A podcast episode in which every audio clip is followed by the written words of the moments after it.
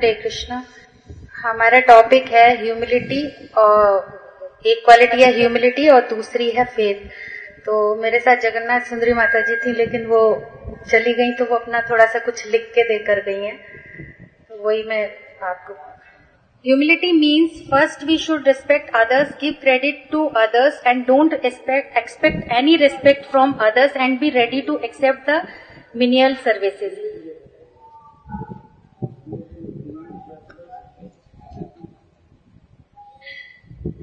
यानी दूसरों से मान की आशा ना करना, वरन खुद दूसरों को मान देना, किसी भी कार्य को करने का श्रेय दूसरों को देना और छोटी से छोटी सेवा को करने के लिए हमेशा तत्पर रहना ही विनम्रता है। जैसे कि हमारे गुरु महाराज का दिव्य संदेश के अनुसार ह्यूमिलिटी का अर्थ है कि प्राय अपने आप को गुरु, साधु, शास्त्रों के सामने मूर्ख समझना और इनसे स्पिरिचुअल गाइडेंस लेना। अब यदि फैसिलिटेटर के अंदर विनम्रता की अगर क्वालिटी नहीं है तो क्या बाधाएँ आ सकती हैं? क्या प्रॉब्लम्स आ सकती हैं? एक तो विनम्रता ना होने पर हमारे अंदर जो अहंकार है, उसको बढ़ावा मिल सकता है। दूसरा मान सम्मान पूजा, प्रतिष्ठा, लाभ के लिए हम ज़्यादा लालयित रह सकते हैं। तीसरा, विनम्रता ना होने पर हम अपने आप को एक बॉडीली लेवल पर सोच रखकर सोचेंगे हर चीज़ को और अपने को हर चीज़ का स्वामी और भोक्ता मान बैठेंगे। और समस्त कार्यों के कर्ता स्वामी अपने आप को मानने से हम जो है वो गलत रास्ते पे चले जाएँगे। हमें सुपीरियरिटी कॉम्प्लेक्स आ सकता है कि अब ना कि अब तो मैं बहुत सीनियर हो गया हूँ, अब मुझे जैसे छोटे छोटे सेवाओं को करने की कोई भी आवश्यकता नहीं है।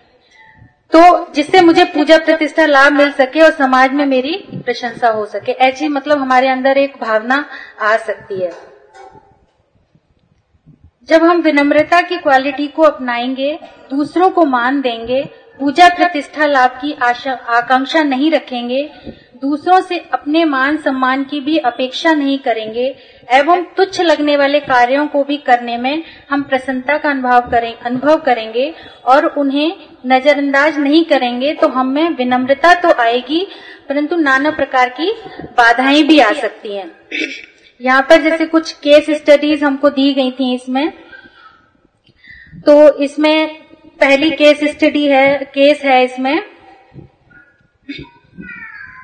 कि मान लीजिए दो भक्त हैं, उनमें से एक भक्त क्लास ले रहा है तो दूसरा भक्त उस डिवोटी की क्वालिटीज के बारे में क्लास में बता सकता है कि ये भक्त अच्छा कीर्तन करते हैं या ये भक्त अच्छी सेवा करते हैं, करताल बहुत अच्छा बजाते हैं, प्रचार की सेवा बहुत अच्छे से करते हैं। और उसमें मतलब बता सकते हैं कि इनमें कितना अच्छा सेवा का भाव है। इस प्रकार दूसरे भक्त की क्वालिटीज को सबके सामने व्यक्त करने, करना ही दूसरों को सम्मान सम्मान देना है। दूसरा, एक अन्य उदाहरण में, मान लीजिए कोई एक भक्त आकर आपसे प्रश्न पूछता है। इतने में अगर कोई सीनियर डिवोटी आ जाता है तो हमें उस उस भक्त को तुरंत बोलना चाहिए कि आप इस प्रश्न का उत्तर प्रभु जी से पूछ सकते हैं। ये मुझसे भी ज़्यादा अच्छे से आपको समझा सकते हैं। इस प्रकार दूसरे भक्तों का ज़्यादा से ज़्यादा मान सम्मान करना चाहिए। इस, इससे हम विनम्रता को अपने व्यवहार में ला सकते हैं। अब यदि हम इसके विपरीत भौतिक दुनिया का उदाहरण देखें तो कोई भक्त, मान लीजिए किसी प्रभु जी से संपर्क करता है या उनके पास जाता है तो अहंकार वश उसके मुख से अनायास निकल जाता है, अरे, उन प्रभु जी के पास मत जाना। वो तो आपको सिर्फ़ बारहवीं कक्षा पास है, वो आपको ठीक से कुछ भी नहीं बता पाएँगे। इसलिए आपको उनके पास जाने की ज़रूरत नहीं है। और मैं तो इंजीनियरिंग कर रहा हूँ और मैं आपको अच्छे से गाइडेंस दे सकता हूँ। और वो मुझसे जूनियर है। तो वो आपको क्या बताएँगे? मेरी शिक्षा उनसे कहीं अधिक है। इस प्रकार की मटेरियल कॉन्शियसनेस प्राय हमारे को विनम्र बनने में हमारे बाधा आ सकती है। तो हमें इस प्रकार की चेतना से ऊपर उठकर दूसरों को मान देने का प्रयास करना है। हम श्रील प्रभुपाद द्वारा अपने शिष्यों के पत्रों के उत्तर में देखते हैं कि उन्होंने हमेशा अपने आप को तुच्छ समझकर एवं नीचे रखकर कृष्ण को एवं अपने गुरु को भरपूर मान दिया। वे हमेशा अपने को तुच्छ मानते और कहते कि मैं तो इस लायक ही नहीं हूँ, ये तो सब कृष्ण मुझसे करवाना चाहते हैं और इसका पूरा श्रेय जो है वो अपने गुरु महाराज और भगवान कृष्ण को ही देते थे। जैसा यहाँ एक एग्ज़ाम्पल दिया गया है लेटर टू प्रोपाल शिष्य शिष्य कहते हैं you have give us so much I want to thank you तो इसके उत्तर में प्रपात अत्यंत विनम्र होकर कहते हैं I am very fallen actually my Guru Maharaj pushed me otherwise I was not coming to America I was in family life मतलब प्रपात ने कहा कि ये तो मेरे गुरु की कृपा थी, जो कि उन्होंने मुझे पुश करके और अमेरिका भेजा। मेरे में वो क्वालिटी नहीं है कि मैं यहाँ अमेरिका में आके कुछ भी कर सकता था। तो मतलब हमें देखना है कि जैसे प्रोपात कितना अपने आप को एक नीचा मानते थे, एक तुच्छ मान के, एक तुच्छ जीव की तरह व्यवहार करते थे, जबकि प्रोपात का क्या स्टेटस था, क्या उनका पद था, वो हम लोग सब अच्छी तरह से जानते हैं। इस प्रकार हम देखते हैं कि श्रील प्रोपाद ने इतने मंदिरों की स्थापना की। पाश्चात्य जगत में उन्होंने हज़ारों लोगों को भक्त बनाया, परंतु इसका पूरा श्रेय जो है उन्होंने अपने गुरु महाराज को दिया कि गुरु महाराज की कृपा के कारण ही, कृष्ण की कृपा के कारण ही आज इतना सब जो कुछ हो पाया है, वो संभव हो पाया है। नहीं तो मैं इसके लायक नहीं था। एक दूसरे बहुत ही व्यवहारिक उदाहरण से हम देख सकते हैं। कोई आपकी प्रशंसा कर रहा है कि आप तो बहुत अच्छा खाना बनाते हैं और हम दिन, और उस दिन तो आपने बहुत ही अच्छी सब्ज़ी बनाई थी। तो मतलब हमें ये अब जैसे किसी ने हमसे कहा कि आपने बहुत अच्छी सब्ज़ी बनाई तो इसका मतलब हमें वो श्रेय अपने ऊपर ना लेके और जो दूसरे भक्तों ने उसमें हेल्प की, किसी ने कटिंग में की, किसी ने धोने में की, किसी ने और सफ़ाई करने में, सब्ज़ी को साफ़ करने में किया तो हमें वो श्रेय जो है वो उनको देना चाहिए और हमें अपने अपने अपने ऊपर वो सारा श्रेय नहीं लेना चाहिए। इससे क्या होगा कि हमारे अंदर थोड़ी सी विनम्रता धीरे धीरे डेवलप होती जाएगी। तो आप अपने आप को परोक्ष में रखकर, प्रत्यक्ष में अन्य भक्तों को जब प्रशंसा करेंगे एवं सारा श्रेय उनको देंगे तो आपके व्यवहार में ब्रह्मता आएगी। इससे हमारा अहंकार समाप्त हो जाएगा। अहंकारी व्यक्ति इसके विपरीत प्रत्येक कार्य को चाहे स्वयं करे या ना करे, परंतु सारा श्रेय स्वयं ही लेना चाहता है और स्वयं ही लाइमलाइट में रहना चाहता है। कहीं ना कहीं उसे पूजा प्रतिष्ठा लाभ की आशा बनी रहती है। और वे सबको यह बताना चाहता है कि प्रत्येक कार्य का कर्ता एवं स्वामी वे स्वयं ही हैं। यदि वे ना हो तो यह काम हो ही नहीं सकता। मैंने ही ये सब काम किया है। अमानी न मान देन कीर्तनीय सदाहरी। महाप्रभु के इन वाक्यों को अगर किसी भी प्रकार से हम अपने जीवन में फॉलो कर लेते हैं तो हमारे अंदर जो है वो विनम्रता अवश्य आ जाएगी। आप कहीं बाहर जा रहे हैं और रास्ते में कोई भक्त आपको मिलते हैं परंतु उन्होंने आपको प्रणाम नहीं किया तो इससे मतलब विचलित नहीं होना है। जैसे कोई सीनियर डिवोटी है और उस, अगर दूसरा कोई भक्त जा रहा है और प्रणाम नहीं किया तो इससे विचलित नहीं होना ये नहीं सोचना कि देखो देखो आपने तो मुझे प्रणाम नहीं किया मैं इतना सीनियर डिवोटी हूँ और ऐसे थोड़ी होता है ये तो आपने अपराध किया। तो इससे हमारे अंदर जो है वो विनम्रता कभी भी नहीं आएगी। इसके विपरीत हमें अपने अंदर विनम्रता का गुण लाने के लिए, बल्कि महाप्रभु के शिक्षा अष्टकम के वाक्यों को ध्यान पूर्वक यत्न पूर्वक अपने अंदर विकसित करना है। महाप्रभु के अनुसार हम झूठा सम्मान पाने की भावना से रहित हों और अन्यों को सम्मान करने के लिए तैयार रहें। यानी हमें सदैव दूसरों की प्रशंसा करनी चाहिए, दूसरों में हमेशा अच्छे गुण देखने चाहिए। एक अच्छा वैष्णव उत्तम भक्त तभी है जब वह यह सोचता है कि मेरे अलावा सभी इतने अच्छे भक्त हैं, उनके सामने मैं इतना पतित और तुच्छ भक्त हूँ। हमारे शट गोस्वामी में से एक हैं श्री रघुनाथ भट्ट। ये सभी के अंदर अच्छा देखते थे। वह देखते कि सभी कितने सुंदर तरीके से कृष्ण की सेवा कर रहे हैं। उन्होंने किसी के अंदर कोई गलती नहीं देखी देखते थे। सिर्फ़ देखते थे, चाहे थोड़ा किया, परंतु कृष्ण के लिए कुछ किया तो कुछ सेवा तो की। थोड़ा करने पर भी उनकी प्रशंसा हमेशा किया करते थे। तो इस तरह से हमें भी ये सब गुण अपने अंदर विकसित करने का अभ्यास करना चाहिए। अक्सर यह, अक्सर हम सभी यह देखते हैं कि हमें ड्वेर मेंटेलिटी होती है, कि हम बाहर से तो कुछ होते हैं और अंदर हमारे अंदर कुछ और ही चल रहा होता है। तो ये चीज़ हमको त्यागनी पड़ेगी, क्योंकि ये देहात्म बुद्धि का एक लक्षण है। जैसे भगवान गीता में भी बोलते हैं कि मैं माया अध्यक्ष प्रकृति स्वयं सा चराचरम। मैं ही इस कार्य का करता हूँ, मेरी अध्यक्षता में ये कार्य संपन्न हुआ है। मैं ही क्रिएटर हूँ, मैं ही प्रोपराइटर हूँ, मैंने इतने सारे डिवोटी बनाए हैं, कृष्ण कहाँ हैं? उन्होंने क्या किया? जो कुछ किया है, मैंने किया है। कृष्ण ने तो कुछ भी नहीं किया। सब आपके सामने है। प्रत्येक कार्य के करने का अपने आप को बढ़ा चढ़ाकर महत्व देना। परंतु यदि हम विनम्रता को अपने व्यवहार में लाना चाहते हैं तो हमें प्रत्येक कार्य को करने में अपनी प्रशंसा नहीं करनी है, परंतु वरन दूसरों की छोटे छोटे कार्यों को श्रेय देना है।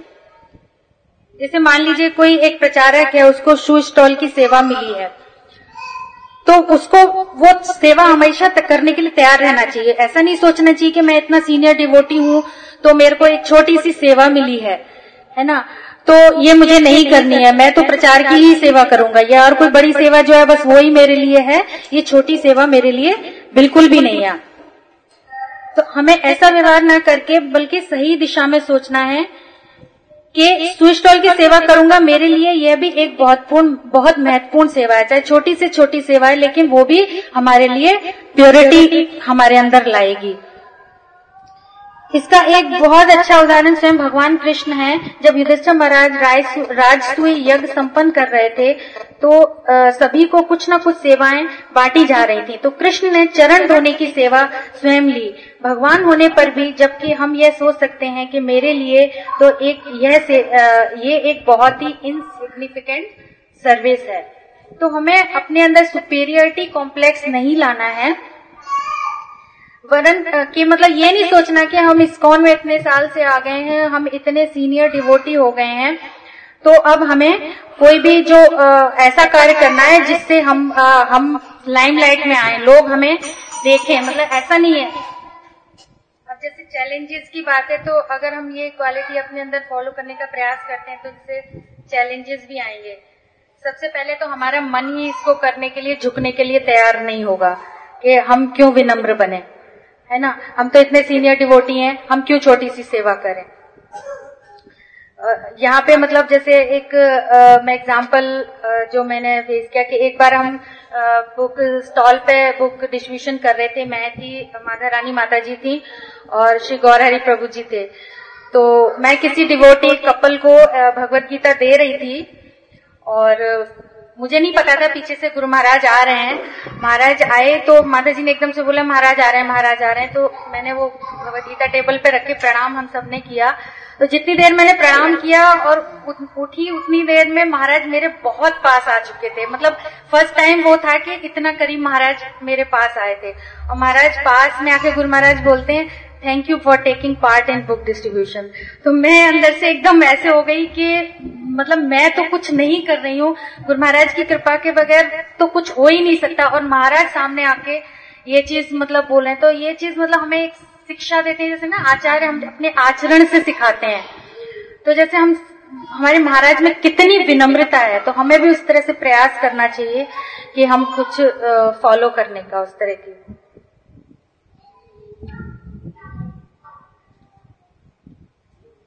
तो अब इनको थोड़ा सा दूर करने की जो वो हैं सॉल्यूशंस हैं, हमें विनम्र रहने के लिए पहले तो निरंतर हमें अभ्यास करने पड़ेगा। हमें आध्यात्मिक उन्नति के लिए नित्य निरंतर जो है वो साधु संग लेना पड़ेगा।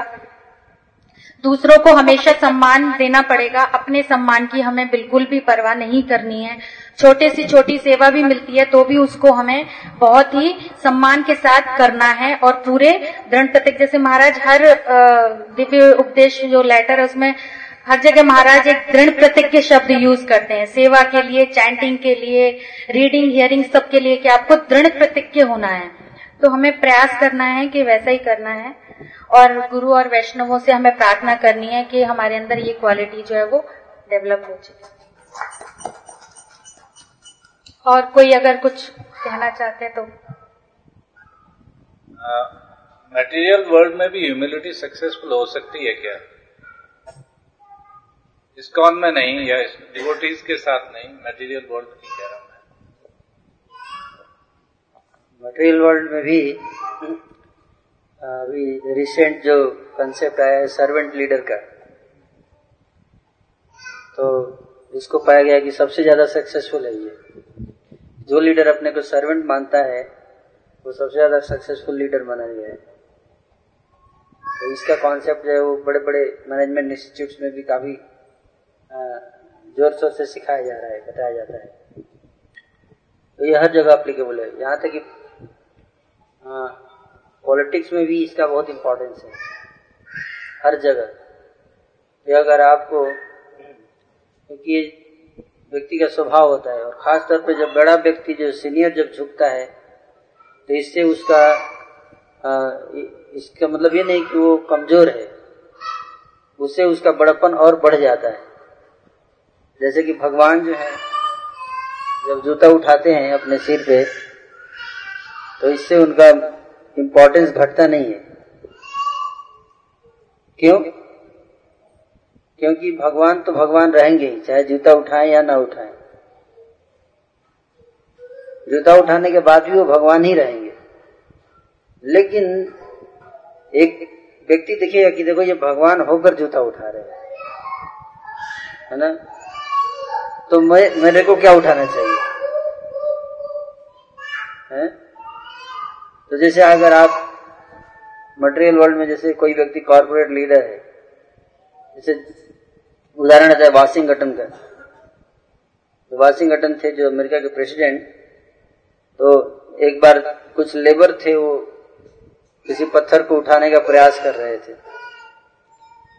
तो प्रेसिडेंट जब आए वहाँ पे देखे उनसे बड़ा मुश्किल हो रहा था उठ, उठ नहीं रहा था। तो उन्होंने खुद ही अपना हाथ लगा दिया उठाने के लिए। तो इसके देखिए जो है मतलब वो फ़ेमस हो गए पूरे अमेरिका में। कि प्रेसिडेंट देखिए इतने भी न लोग उनको फॉलो करते हैं, इतना, है ना? पूरा हृदय से फॉलो करेंगे कि इसके अंदर अहंकार नहीं है, ऊँचा पोस्ट होने के बावजूद तो फिर व्यक्ति, लोग जो हैं, जो जूनियर्स जो होते हैं, वो हृदय से आपको फॉलो करेंगे। तो ये हर जगह सक्सेसफुल है। लेकिन नकल करने से नहीं, हृदय से होना चाहिए ये कार्य। होता क्या है, मैं आजकल के लोग हम टेक्निक्स बताते हैं। ये टेक्निक है। लेकिन हार्ट में वो है ही नहीं। हृदय में अहंकार भरा हुआ बाहर से मुँह बना रहे हैं। बाहर से तो वो नहीं कार्य करेगा, है ना? तो हार्ट में होना चाहिए। इसलिए हृदय से किसके अंदर आएगा जो भक्त है, वही वही हृदय में अपने हृदय से इसको प्रैक्टिस मिला सकता है। जैसे बताया कि सर्वेंट लीडर सर्वेंट लीडर का जब एटीट्यूड हमारे अंदर आएगा, हम समझेंगे मैं सर्वेंट हूँ। सर्वेंट लीडर हूँ तो इसके से नेचुरली केयरिंग एटीट्यूड आ जाएगा हमारे अंदर। क्योंकि सर्वेंट लीडर जब हम समझेंगे कि मैं सेवक हूँ तो वो मूड भी साथ साथ में डेवलप हो जाएगा हमारा। जब हम अपने सबॉर्डिनेट्स को केयर करना शुरू कर देंगे तो ऑटोमेटिकली वो रिस्पेक्ट भी करेंगे और आपकी बात को मानेंगे भी फिर वो, है ना? और टीम वर्क की भावना भी आ जाएगी हमारे अंदर कि हमें टीम को लेके चलना है। तो ये चीज़ें ऑटोमेटिकली डेवलप हो जाती हैं। तो मैंने देखा एक बार जब हम पुणे में, मैं मेट्रो वर्ल्ड में कंस्ट्रक्शन का बिज़नेस करता था तो जो हमारे साथ बिल्डर थे, वो कम से कम एक हज़ार करोड़ रुपए के मालिक थे वो।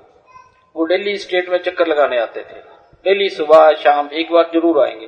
तो एक दिन आए तो लोगों को जिनको उन्होंने घर बेचे थे, वहाँ अभी रोड नहीं बनी थी। रोड नहीं बनी थी तो काफ़ी हुआ कि आप ये करवा रहे हो, ये नहीं करवा रहे वो नहीं करवा रहे लोगों के घरों के आगे भी घास कभी कभी बड़ी हो अपने अपने घर के आगे। ये हमारी ज़िम्मेदारी है। या दूसरों को दोष नहीं दे सकते ठीक है वो काम भी होंगे मेरी ज़िम्मेदारी है सड़क बनवाना है?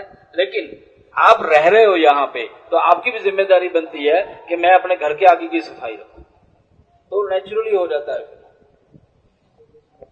हरे कृष्णा किसी प्रकार का एक उदाहरण मेरे ऑफ़िस में भी हुआ। हरे कृष्णा।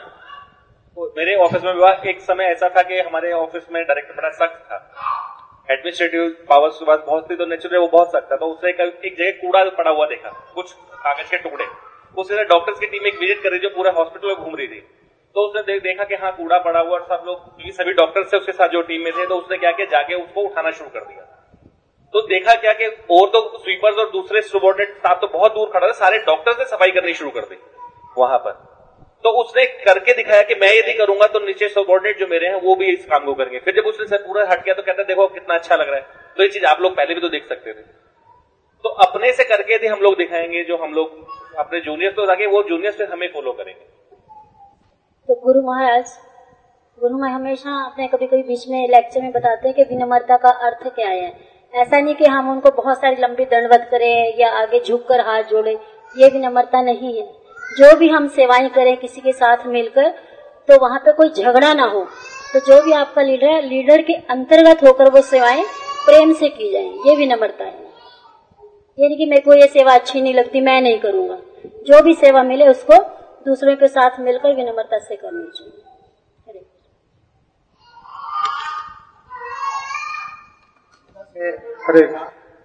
दूसरी एक्टिविटी है फेथ तो फेथ को हम समझ सकते हैं Krishna is the only maintainer and he will certainly protect me this faith should be there not that I will protect myself we have to take risk sometimes तो मतलब हमें विश्वास होना चाहिए कि अगर हमारे ऊपर कुछ भी प्रॉब्लम आती है तो कृष्णा हमारी हमको प्रोटेक्ट करेंगे। वही पालन करने वाले हैं, वही भोक्ता हैं, वही स्वामी हैं। तो ऐसा भाव जो हमारे अंदर आएगा तो उसको हम कहेंगे कि हम कृष्णा पे फेथ कर रहे हैं।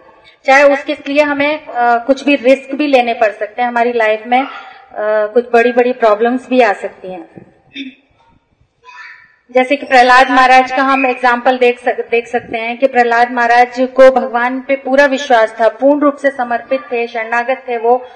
तो उनके ऊपर कितने भी अत्याचार किए उनके पिता ने हिरण्य कश्यपु ने कि उनको पहाड़ से नीचे फेंका सांपों वाले कमरे में भेजा होलिका जो उनकी बुआ थी उनको लेके जलने जलाने के लिए बैठी।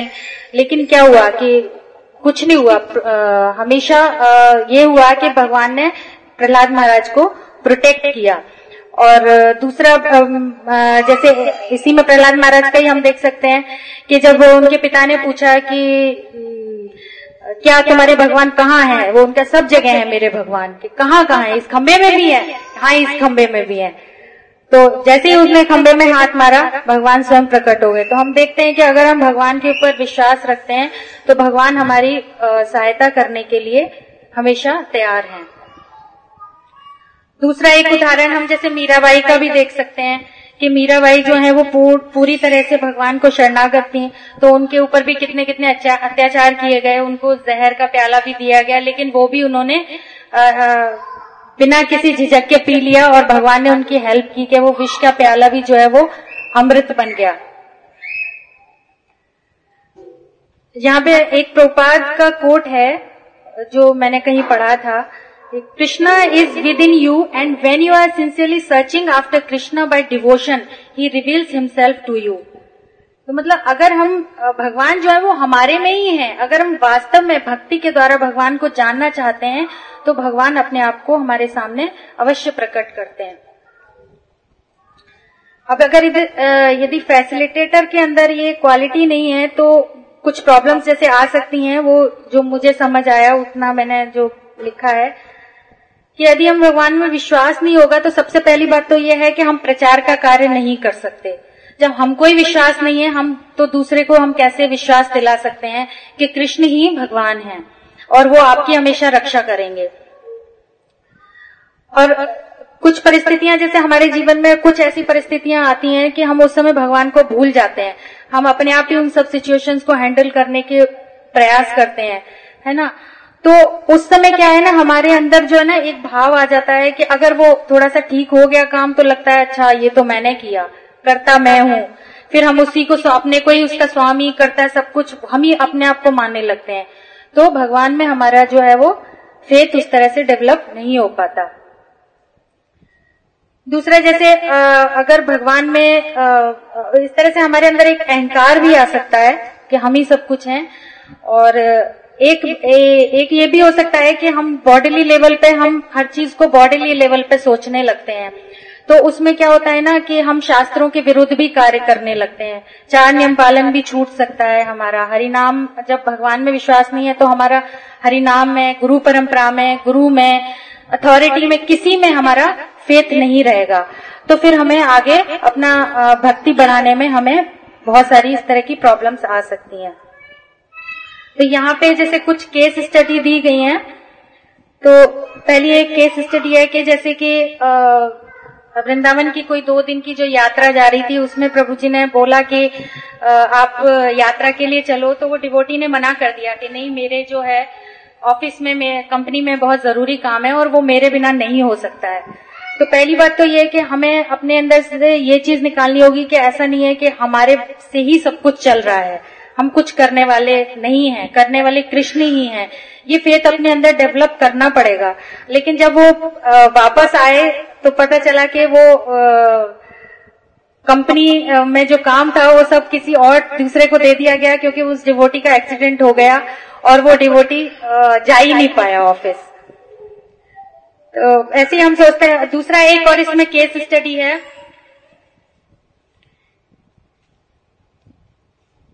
कि एक स्टूडेंट जो कि क्लास में स्पिरिचुअल क्लास जो होती थी, उसमें नहीं आते थे।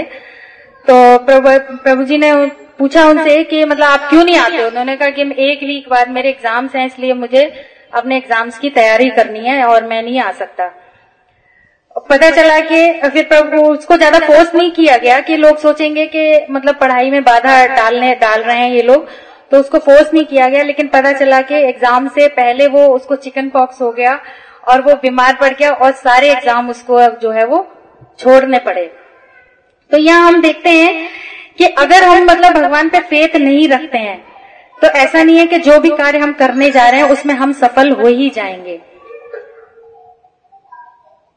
तो जैसे कोई विषम परिस्थिति आ जाती है, जब हम बिल्कुल हेल्पलेस हो जाते हैं है ना?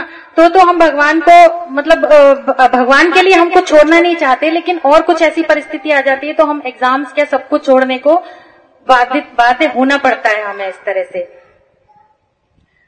तो मतलब यहाँ पे इसमें बता, एक बता रहे हैं इस केस स्टडी में कि मैं भगवान जो है वो अच्छी तरह से जानते हैं, बहुत स्मार्ट हैं, वो अच्छी तरह से जानते हैं कि अपने लिए समय कैसे निकलवाना है।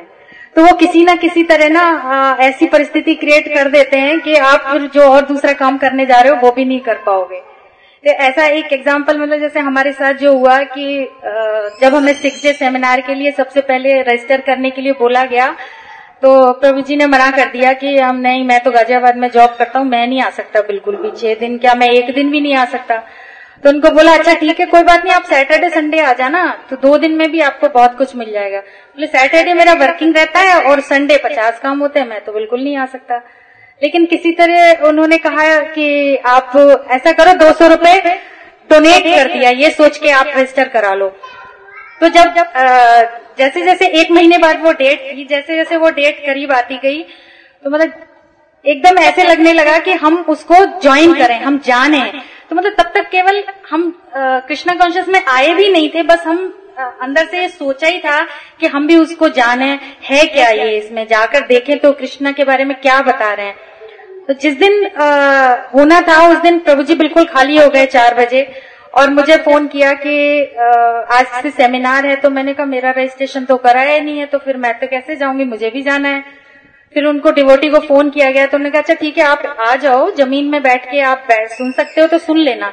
कहा हाँ ठीक है, मंदिर में बैठ के सुन लेंगे, ज़मीन में बैठने में कोई प्रॉब्लम नहीं है। और ऐसा हुआ कि मतलब छह दिन तक ऐसा हुआ कि बराबर टाइम से आ गए, कहीं जाम में नहीं फंसे, कुछ प्रॉब्लम नहीं हुई, ना कॉलेज में काम नहीं आया। जब तक कि हम पूरी तरह कृष्णा कॉन्शियस में आए भी नहीं थे मतलब एक मन में एक ऐसा विचार ही आया था कि हम जाने तो ही भगवान ने हमारी हेल्प की। तो इसके बाद एक और केस स्टडी है कि वंस एक डिवोटी को कैंप में आने के लिए कैंप में आए एक डिवोटी मतलब अपनी अटेंडेंस का रिस्क लेकर आए वो, लेकिन बाद में उन्होंने जाके देखा कि उनके कॉलेज में जो है वो अटेंडेंस अपने आप ही लग गई थी। एक ऐसा एपिसोड हमारे साथ भी हुआ कि दो सॉरी प्रभु जी, हमारे साथ कुछ, इसलिए मैं बता रही हूँ। तो कुछ दो साल तीन साल पहले बरसाना के लिए जब ट्रिप जा रहा था तो उस समय असीम की वो चल रही थी आईआईटी कोचिंग चल रही थी एंट्रेंस के लिए। तो बोला कि मैं नहीं जाऊँगा क्योंकि वीकेंड्स में ही उसकी कोचिंग होती थी। तो एक दिन ऐसा था कि एक दिन तो भारत बंद होना था एक दिन दो अक्टूबर था। तो मैंने कहा कि दोनों दिन तो छुट्टी है। कह रहे नहीं कोचिंग से स्पेशल मैसेज आया है कि बच्चों को आना है हम क्लास लेंगे। तो फिर भी मैं उसको ज़बरदस्ती लेके गई। कुछ ऐसे था कि हम उसको छोड़ नहीं सकते थे अकेला घर में। तो वो गया, बहुत खराब मूड से गया, बहुत गुस्सा में गया वो हमारे साथ। लेकिन मैंने उससे कहा, देख, कुछ भी नहीं होगा। मतलब पता नहीं, मैं ऐसे मेरे अंदर से निकली ये बात। कुछ भी नहीं होगा, सब कुछ ठीक हो जाएगा। और पता चला, जब हम वापस आए वहाँ से तो दोनों दिन में से एक भी दिन क्लास नहीं हुई। तो उसके बाद वो बहुत खुश हुआ। और ए, एक एक और हमारे साथ एक हुआ था कि जब प्रभु जी का एक्सीडेंट हुआ था तो उसके बाद सात आठ महीने फिजियोथेरेपी चली थी प्रभु जी की। तो बहुत सारे लोग घर में आते थे प्रभु जी से मिलने तो उस दिन एकादशी थी और मैं प्रसाद नहीं बना पाई। और वहाँ भी फिजियोथेरेपी वाले यहाँ डॉक्टर के यहाँ भी ऐसा हुआ बहुत रश था और इनके लिए स्पेशल टाइम निकालना पड़ता था उसको अलग से। तो वहाँ भी हमें बहुत वेट करना पड़ा। घर में भी प्रसाद नहीं बना था किसी ने प्रसाद नहीं पाया था। तो उस दिन पर हमने कुछ ऐसा सोचा हुआ है कि हम कोशिश करते हैं कि एकादशी को मंदिर दर्शन करने ज़रूर आए। कुछ विशेष परिस्थिति ना आए तो। तो हम मंदिर सीधे आ गए, वहीं से फिजियोथेरेपी तो हमने डिसाइड किया कि प्रभु जी ने कहा कि ठीक है, आज अगर वहाँ कुछ मिल जाएगा तो हम खा लेंगे, नहीं तो नहीं खाएँगे आज हम। और हम वहाँ गए तो उतना ही था वहाँ पे जितना हमको चाहिए था। वो चार पीस जो हमको चाहिए थे वो चार पीस हमें मिल गए। तो मतलब हमने प्रयास भी किया अगर भगवान के बारे में जानने का थोड़ा सा भी समर्पित होने का प्रयास भी किया तो भगवान ने हमारी हेल्प की। तो बाकी आ, तो हम यहाँ देख दे, देख सकते हैं कि जैसे इसको करने में हमारे अंदर थोड़ी सी प्रॉब्लम हरे कृष्णा। अब प्रॉब्लम्स क्या आ सकती हैं कि मतलब इसका जो प्रॉब्लम्स अभी जो डिस्कस की थी, बाधाएँ जो हमारी जो आ सकती हैं तो उनका सॉल्यूशन हम कैसे निकाल सकते हैं? सॉल्यूशन सबसे पहले तो हमें अपनी साधना को स्ट्रांग करना होगा। हमें ऐसे भक्तों का संग करना होगा, जो कि भगवान पे पूर्ण, भगवान के लिए पूर्ण समर्पित हैं। क्योंकि अगर हम बाई चांस गलत रास्ता पकड़ भी पा, पकड़ने भी चलते हैं तो वो हमें खींच के वापस उस रास्ते पे ले आए हैं। और हमें दूसरा साधना को अपनी स्ट्रांग रखना है बहुत ज़्यादा हियरिंग चैंटिंग और रीडिंग पे ज़्यादा कंसंट्रेट करना है। और गुरु से गुरु महाराज से वैष्णवों से प्रार्थना करनी है कि हमारे अंदर ये क्वालिटी डेवलप हो सके तो हम दूसरे लोगों को भी आ, ये चीज़ दूसरे लोगों के अंदर भी हम ला सकें। तो एक गुरु महाराज का एक कोट मैंने कहीं पढ़ा था कि गुरु महाराज ने कहा always remain humble and chant the holy name humility is a weapon by which you can capture Krishna तो मतलब हमें हमेशा ही हम्बल रहना है और हरि नाम का हमें जप करना है। क्योंकि जब हमें भगवान में फेथ नहीं होगा तो हरिनाम में भी नहीं होगा हरिनाम में नहीं होगा तो गुरु परंपरा में और अथॉरिटी में, किसी सेवा में, किसी में फेथ नहीं हो सकता। तो हमें ऐसे लोगों का संग, हमें ऐसे भक्तों का संग करना है जो बहुत ही हम्बल हों और हमें उस रास्ते पे आगे बढ़ने के लिए हमें अग्रसर कर सके।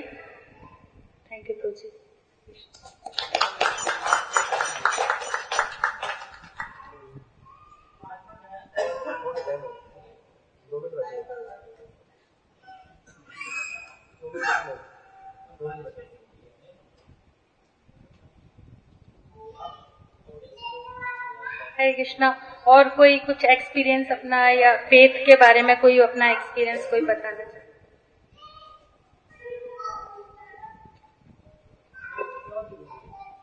हरे कृष्णा।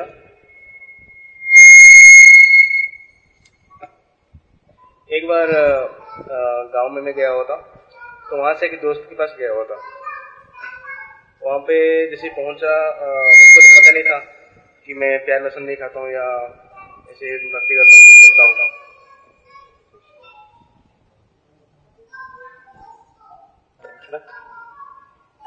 हरे कृष्णा। तो उन, उन्होंने मेरे से पूछे आप क्या कुछ खाना वगैरह कुछ ले सकते हो? मैंने उनको मना किया। मैं लेता नहीं कुछ बाहर से। तो पसंद हो गए। इतना दिन के बाद घर पे आया हुआ तो कुछ लेना पड़ेगा। तो मना करते खाने के लिए चिंता मत करो। बस मैं आपसे मिलकर तो चला जाऊँगा। तो बातचीत चलता रहा। आधा घंटा एक घंटा हुआ है उनके उनके पास बैठते हुए। फिर तो बारिश भी आने लगा। बड़ी ज़बरदस्त बारिश हुई। उसके बाद बारिश ऐसे ही छुटा तो उनके गाँव में वासुदेव मंदिर है। बहुत बड़ा मंदिर है। तो जब मैं जाता हूँ वहाँ दर्शन कर जाता हूँ। उन्होंने बोला आया हूँ तो दर्शन कर जाना पड़ेगा चलो हम चलते हैं। उस टाइम साढ़े बारह एक बजने वाला था ऐसे कुछ आसपास का टाइम जबकि मंदिर क्लोज होने वाला था। जैसे हमने एंट्री की उन्होंने बीच में आरती कर रहे थे बंद करने के लिए तो फिर तुलसी दल मिला तुलसी दल पाए दोनों दर्शन किए और वापस जस्ट आ रहे थे। बोले यहाँ पे प्रसाद ले सकते हो? हाँ, कृष्ण प्रसाद लेने में क्या दिक्कत है यहाँ मिल जाए तो बढ़िया बात है। तो फिर जब पूजा से पूछे वहाँ पे गाँव में क्या होता है कि डेली कोई ना कोई भोग देते हैं लगाने के लिए भगवान को। जैसे चावल वगैरह दाल वाल दे देते हैं पुजारी खुद बनाते हैं और भगवान को अर्पण करते हैं, उनके घर पे दे देते हैं। तो बोले, ये तो सब अलग अलग हो चुका है, इसमें दे नहीं सकते। लेकिन थोड़ा थोड़ा दे सकता हूँ दाल, चावल, सब्ज़ी जो भी बना हुआ है। बोले, ठीक है। तो उन्होंने जितने थाली बना हुआ था तो उसमें से निकाले सब में से, दाल, चावल, सब्ज़ी ऐसे ऐसे करके तो इतना बन गया कि दो जन प्रसाद पाएँगे। बोले थे इतना और, लेकिन बन गया इतना। तो मेरा जो खेत था, और बनने लगा। मन में था प्रसाद तो ज़रूर भगवान कहीं ना कहीं अरेंज करेंगे। लेकिन बहुत दूर था वो, जंगल का अंदर था वो गाँव जो है। लेकिन वहाँ वासुदेव मंदिर है, और भगवान वहाँ भी अरेंज करते हैं कि उसको पाके जाएगा। तो बारिश का मौसम था, इस परिस्थिति में कहाँ से मिलता तो वहाँ पे और मेरा खेत और बनने लगा। हरे कृष्ण।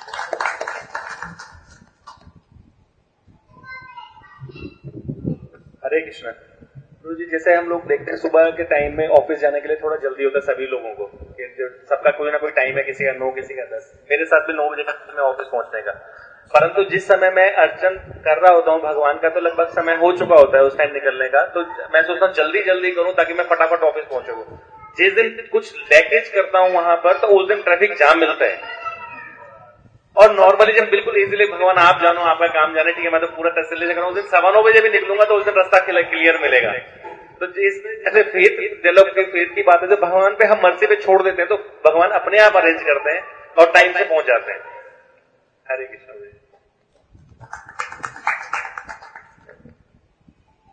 हरे कृष्ण। एक बार कहीं पढ़ा था याद नहीं आ रहा है, कहाँ पे पढ़ा था? महाभारत की घटना है ये कि भीष्म पितामह जो है, प्रतिज्ञा करते हैं कि कल का युद्ध जो होगा, उसके में अर्जुन को मार देंगे वो। अर्जुन का वध कर देंगे। या तो अर्जुन रहेंगे या फिर भीष्म पितामह रहेंगे, कोई एक ही रहेंगे। तो ये बात भगवान कृष्ण भी मालूम चलता है क्योंकि ऑलरेडी उनके साथी हैं। तो रात में भगवान कृष्ण को नींद नहीं आती है ये सोचकर कि भीष्म देव ने प्रतिज्ञा किए हैं कि वो अर्जुन का वध कर देंगे। तब उनको नींद नहीं आ रहा, वो बेचैन हो रहे हैं, एक बार दोपहर बीत जाता है रात का। तो वो सोचते हैं कि जब मैं खुद इतना परेशान हूँ तो जिसका बध होना है, वो कितना परेशान होगा। ये सोचकर वो अर्जुन के कुटीर में जाते हैं, अर्जुन से मिलने के लिए। तो जब वो वहाँ पर जाते हैं, उस कुटीर में तो क्या देखते हैं कि अर्जुन जो है, खराटे मार के सो रहा है। तो वो बहुत हैरान होते हैं, उसको उठाते हैं कि क्या तुम्हें पता नहीं है कि कल क्या होने वाला है? तो बोलते हैं हाँ मालूम है अर्जुन कहते हैं। तो फिर भी तुम सो रहे हो खराटे मार के, तुम तो गधे बेच के घोड़े बेच के सो रहे हो। तो कहते हैं, मेरे बदले में आप जाग रहे हैं तो मुझे चिंता करने की क्या ज़रूरत है? तो ये मुझे मुझे बहुत अच्छा लगा।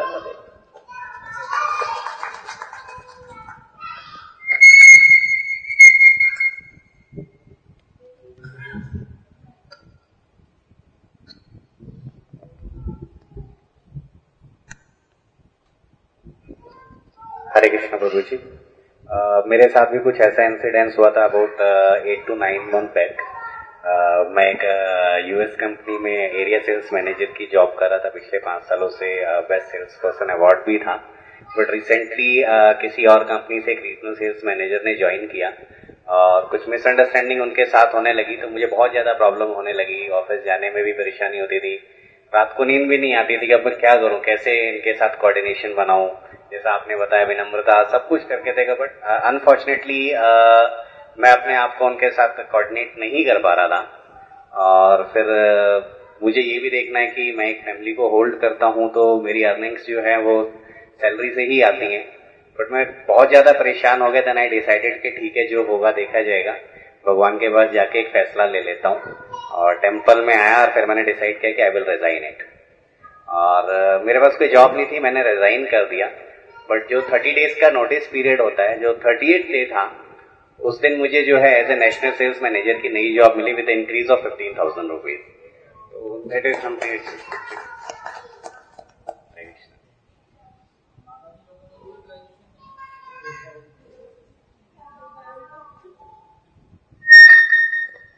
रेगिस्तान और वही मेरा भी एक ऐसा एक्सपीरियंस है कि ये 2008 की बात है। मैं स्कूल में नया नया था बाइक तो लगातार आ रही थी 2005 से तो ये बुक डिस्ट्रीब्यूशन का टाइम था। मैं उस समय जिस वाइफ ने तो टारगेट ले लिया कि मैं कर दूँगी कुछ बुक और उन्होंने सारा डेट पेल लिया मेरे ऊपर सारा सारा कि तो आप हेल्प करो इसमें। तो मुझे तो कोई एक्सपीरियंस था बुक डिस्ट्रीब्यूशन का। अब चार पेटियाँ पूरी भगवत गीता की मेरे को दे दी गई। अब मैंने अब मैंने क्या किया जाए? मेरे को तो एक भी बेचना नहीं आता किसको दूँ किसको मुझे तो हरे कृष्णा भी सही तरीके से बोलना नहीं आता था उस समय। तो प्रभु जी मैंने क्या किया कि मैंने कहा चलो क्यों क्या होगा? क्या को, कोई नहीं लेगा तो मैं बियर कर लूँगा सारी कॉस्ट और क्या है? तो मैंने कंपनी में जाते ही सबसे पहले एक मेल किया कि ये इस समय कृष्णा का के मर्सी के कारण हम लोग भगवदगीता फ्री में डिस्ट्रीब्यूट कर रहे हैं जो चाहे आके ले जाए। पूरी कंपनी को मैसेज कर दिया इंक्लूडिंग एमडी कंपनी का। तो सभी लोग आने लगे फ्री में लेने के लिए। तो मैंने साथ में अब मेरे को कृष्णा ने एक ऐसा उपाय सुझाया कि साथ में मैंने एक पेपर तैयार किया डोनेशन का, कि किसी की इच्छा हो तो डोनेट भी कर दे कुछ। तो ऐसा हुआ कि जो भगवत गीता लेने आते थे तो मैंने उनसे कहा कि अभी जन्माष्टमी भी करते वहाँ भी इतना बड़ा फेस्टिवल होता है स्कोन में उसके लिए भी हम ये चंदा इकट्ठा करते हैं। भगवत गीता फ्री में ले लो, दो ले लो, तीन ले लो, दस ले लो, कोई दिक्कत नहीं है। जो आपकी इच्छा वो दे दो। तो ऐसा हुआ कि एक एचओडी ने हज़ार रुपए दिया। किसी ने करते करते तो ऐसा हुआ कि चार पेटी का ऐसा तो निकल ही गया और दो पेटी का एक्स्ट्रा हो गया।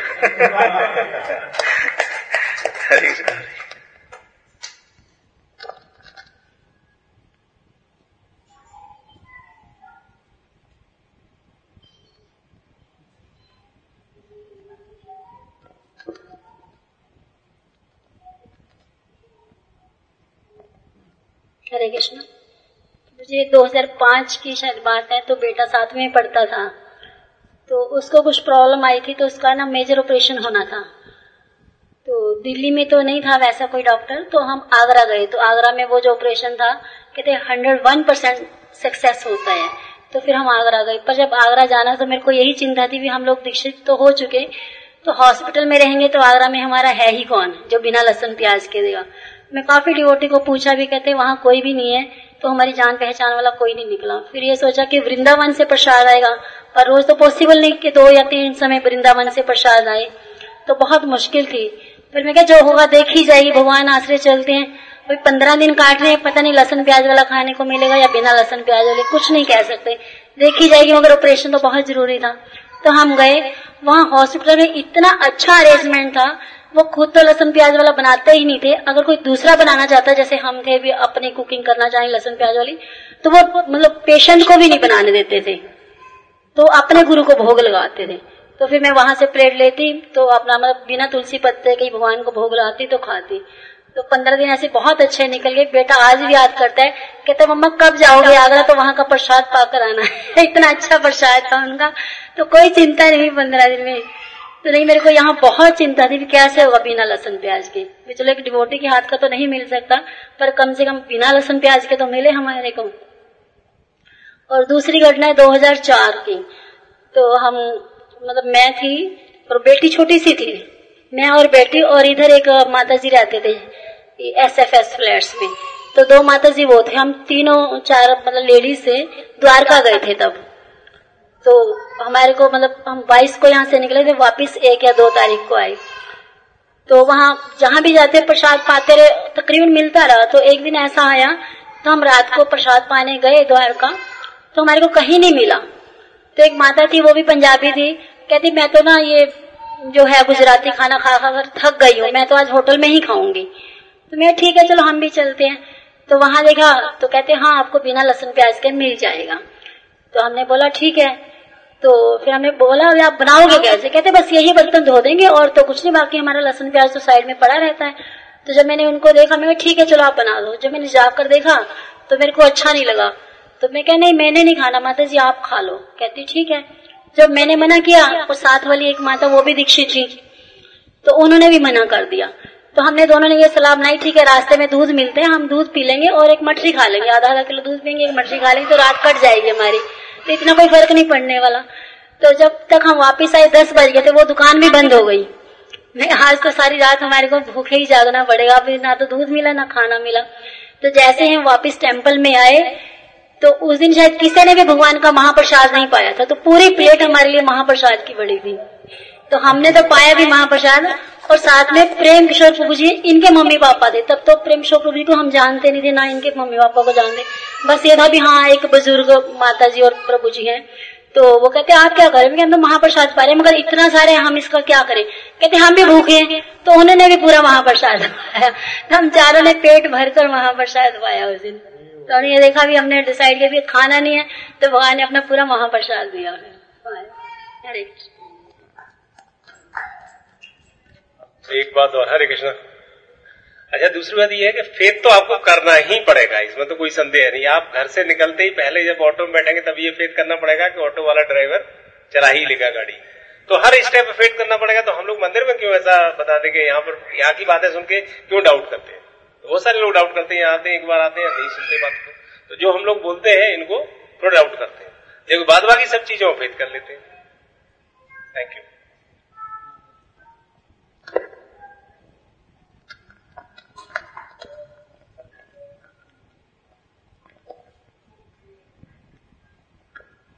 Hare Krishna.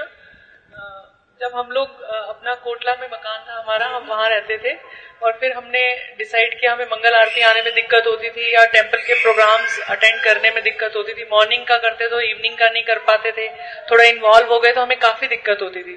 फिर हमने प्लान किया कि हम यहाँ पे किराए का मकान लेके रहे, को गढ़ी में तो फिर हम यहाँ आ गए और यहाँ भी हम आ, मतलब मंगल आरती या और प्रोग्राम्स में इतने इन्वॉल्व हो गए कि कुछ ज़्यादा एफर्ट करने के लिए हमारे पास टाइम ही नहीं था कि हम अपने मकान का या कुछ परमानेंट अरेंजमेंट करें। बस भगवान के सहारे की भगवान करेंगे जो भी करेंगे भगवान करेंगे। ना वो मकान बिक रहा था ना यहाँ का कुछ हो रहा था। मतलब ऐसे थे। लेकिन हम लोग अपना खैर भगवान के विश्वास पे चलते रहे।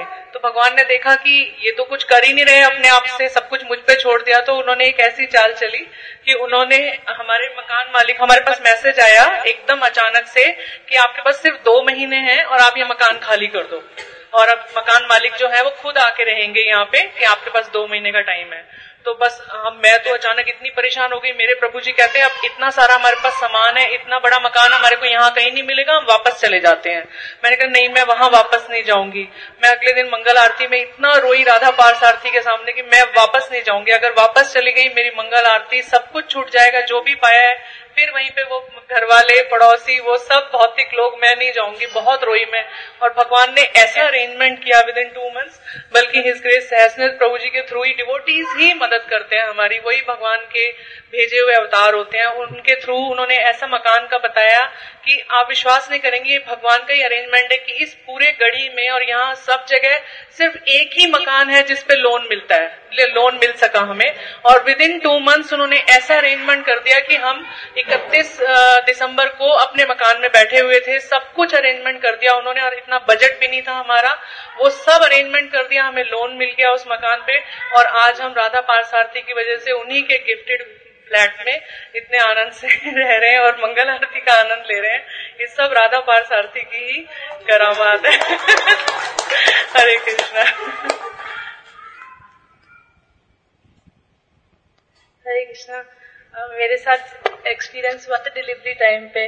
मतलब पूरी बड़ी स्मूथ रही। जब भी डर लगता था तो यही लगता था कि अगर भगवान चाहेंगे तो दो घंटे में भी कुछ भी हो सकता है। मतलब सब डराते थे कितना टाइम लगेगा। फिर जब फाइनल डेज़ आने लगे तो मतलब ऐसी सिचुएशन बनी कि मतलब डॉक्टर ने भी कहा, सब तरीके से हमने ट्राई किया तो वो कहते ऑपरेशन ही होएगा।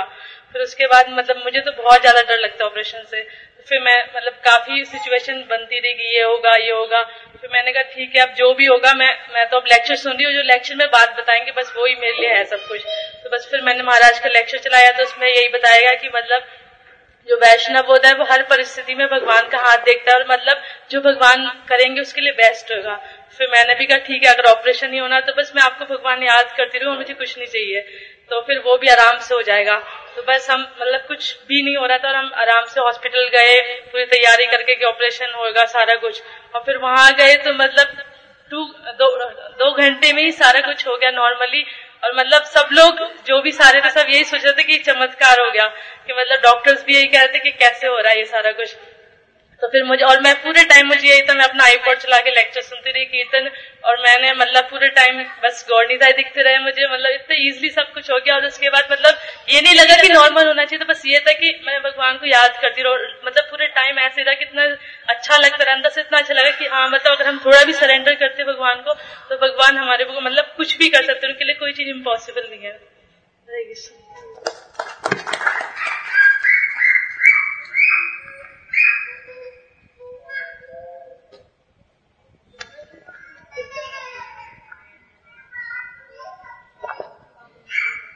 मैं अपना एक्सपीरियंस शेयर करना चाहता हूँ आप सबके साथ में कि हमारे साथ क्या हुआ।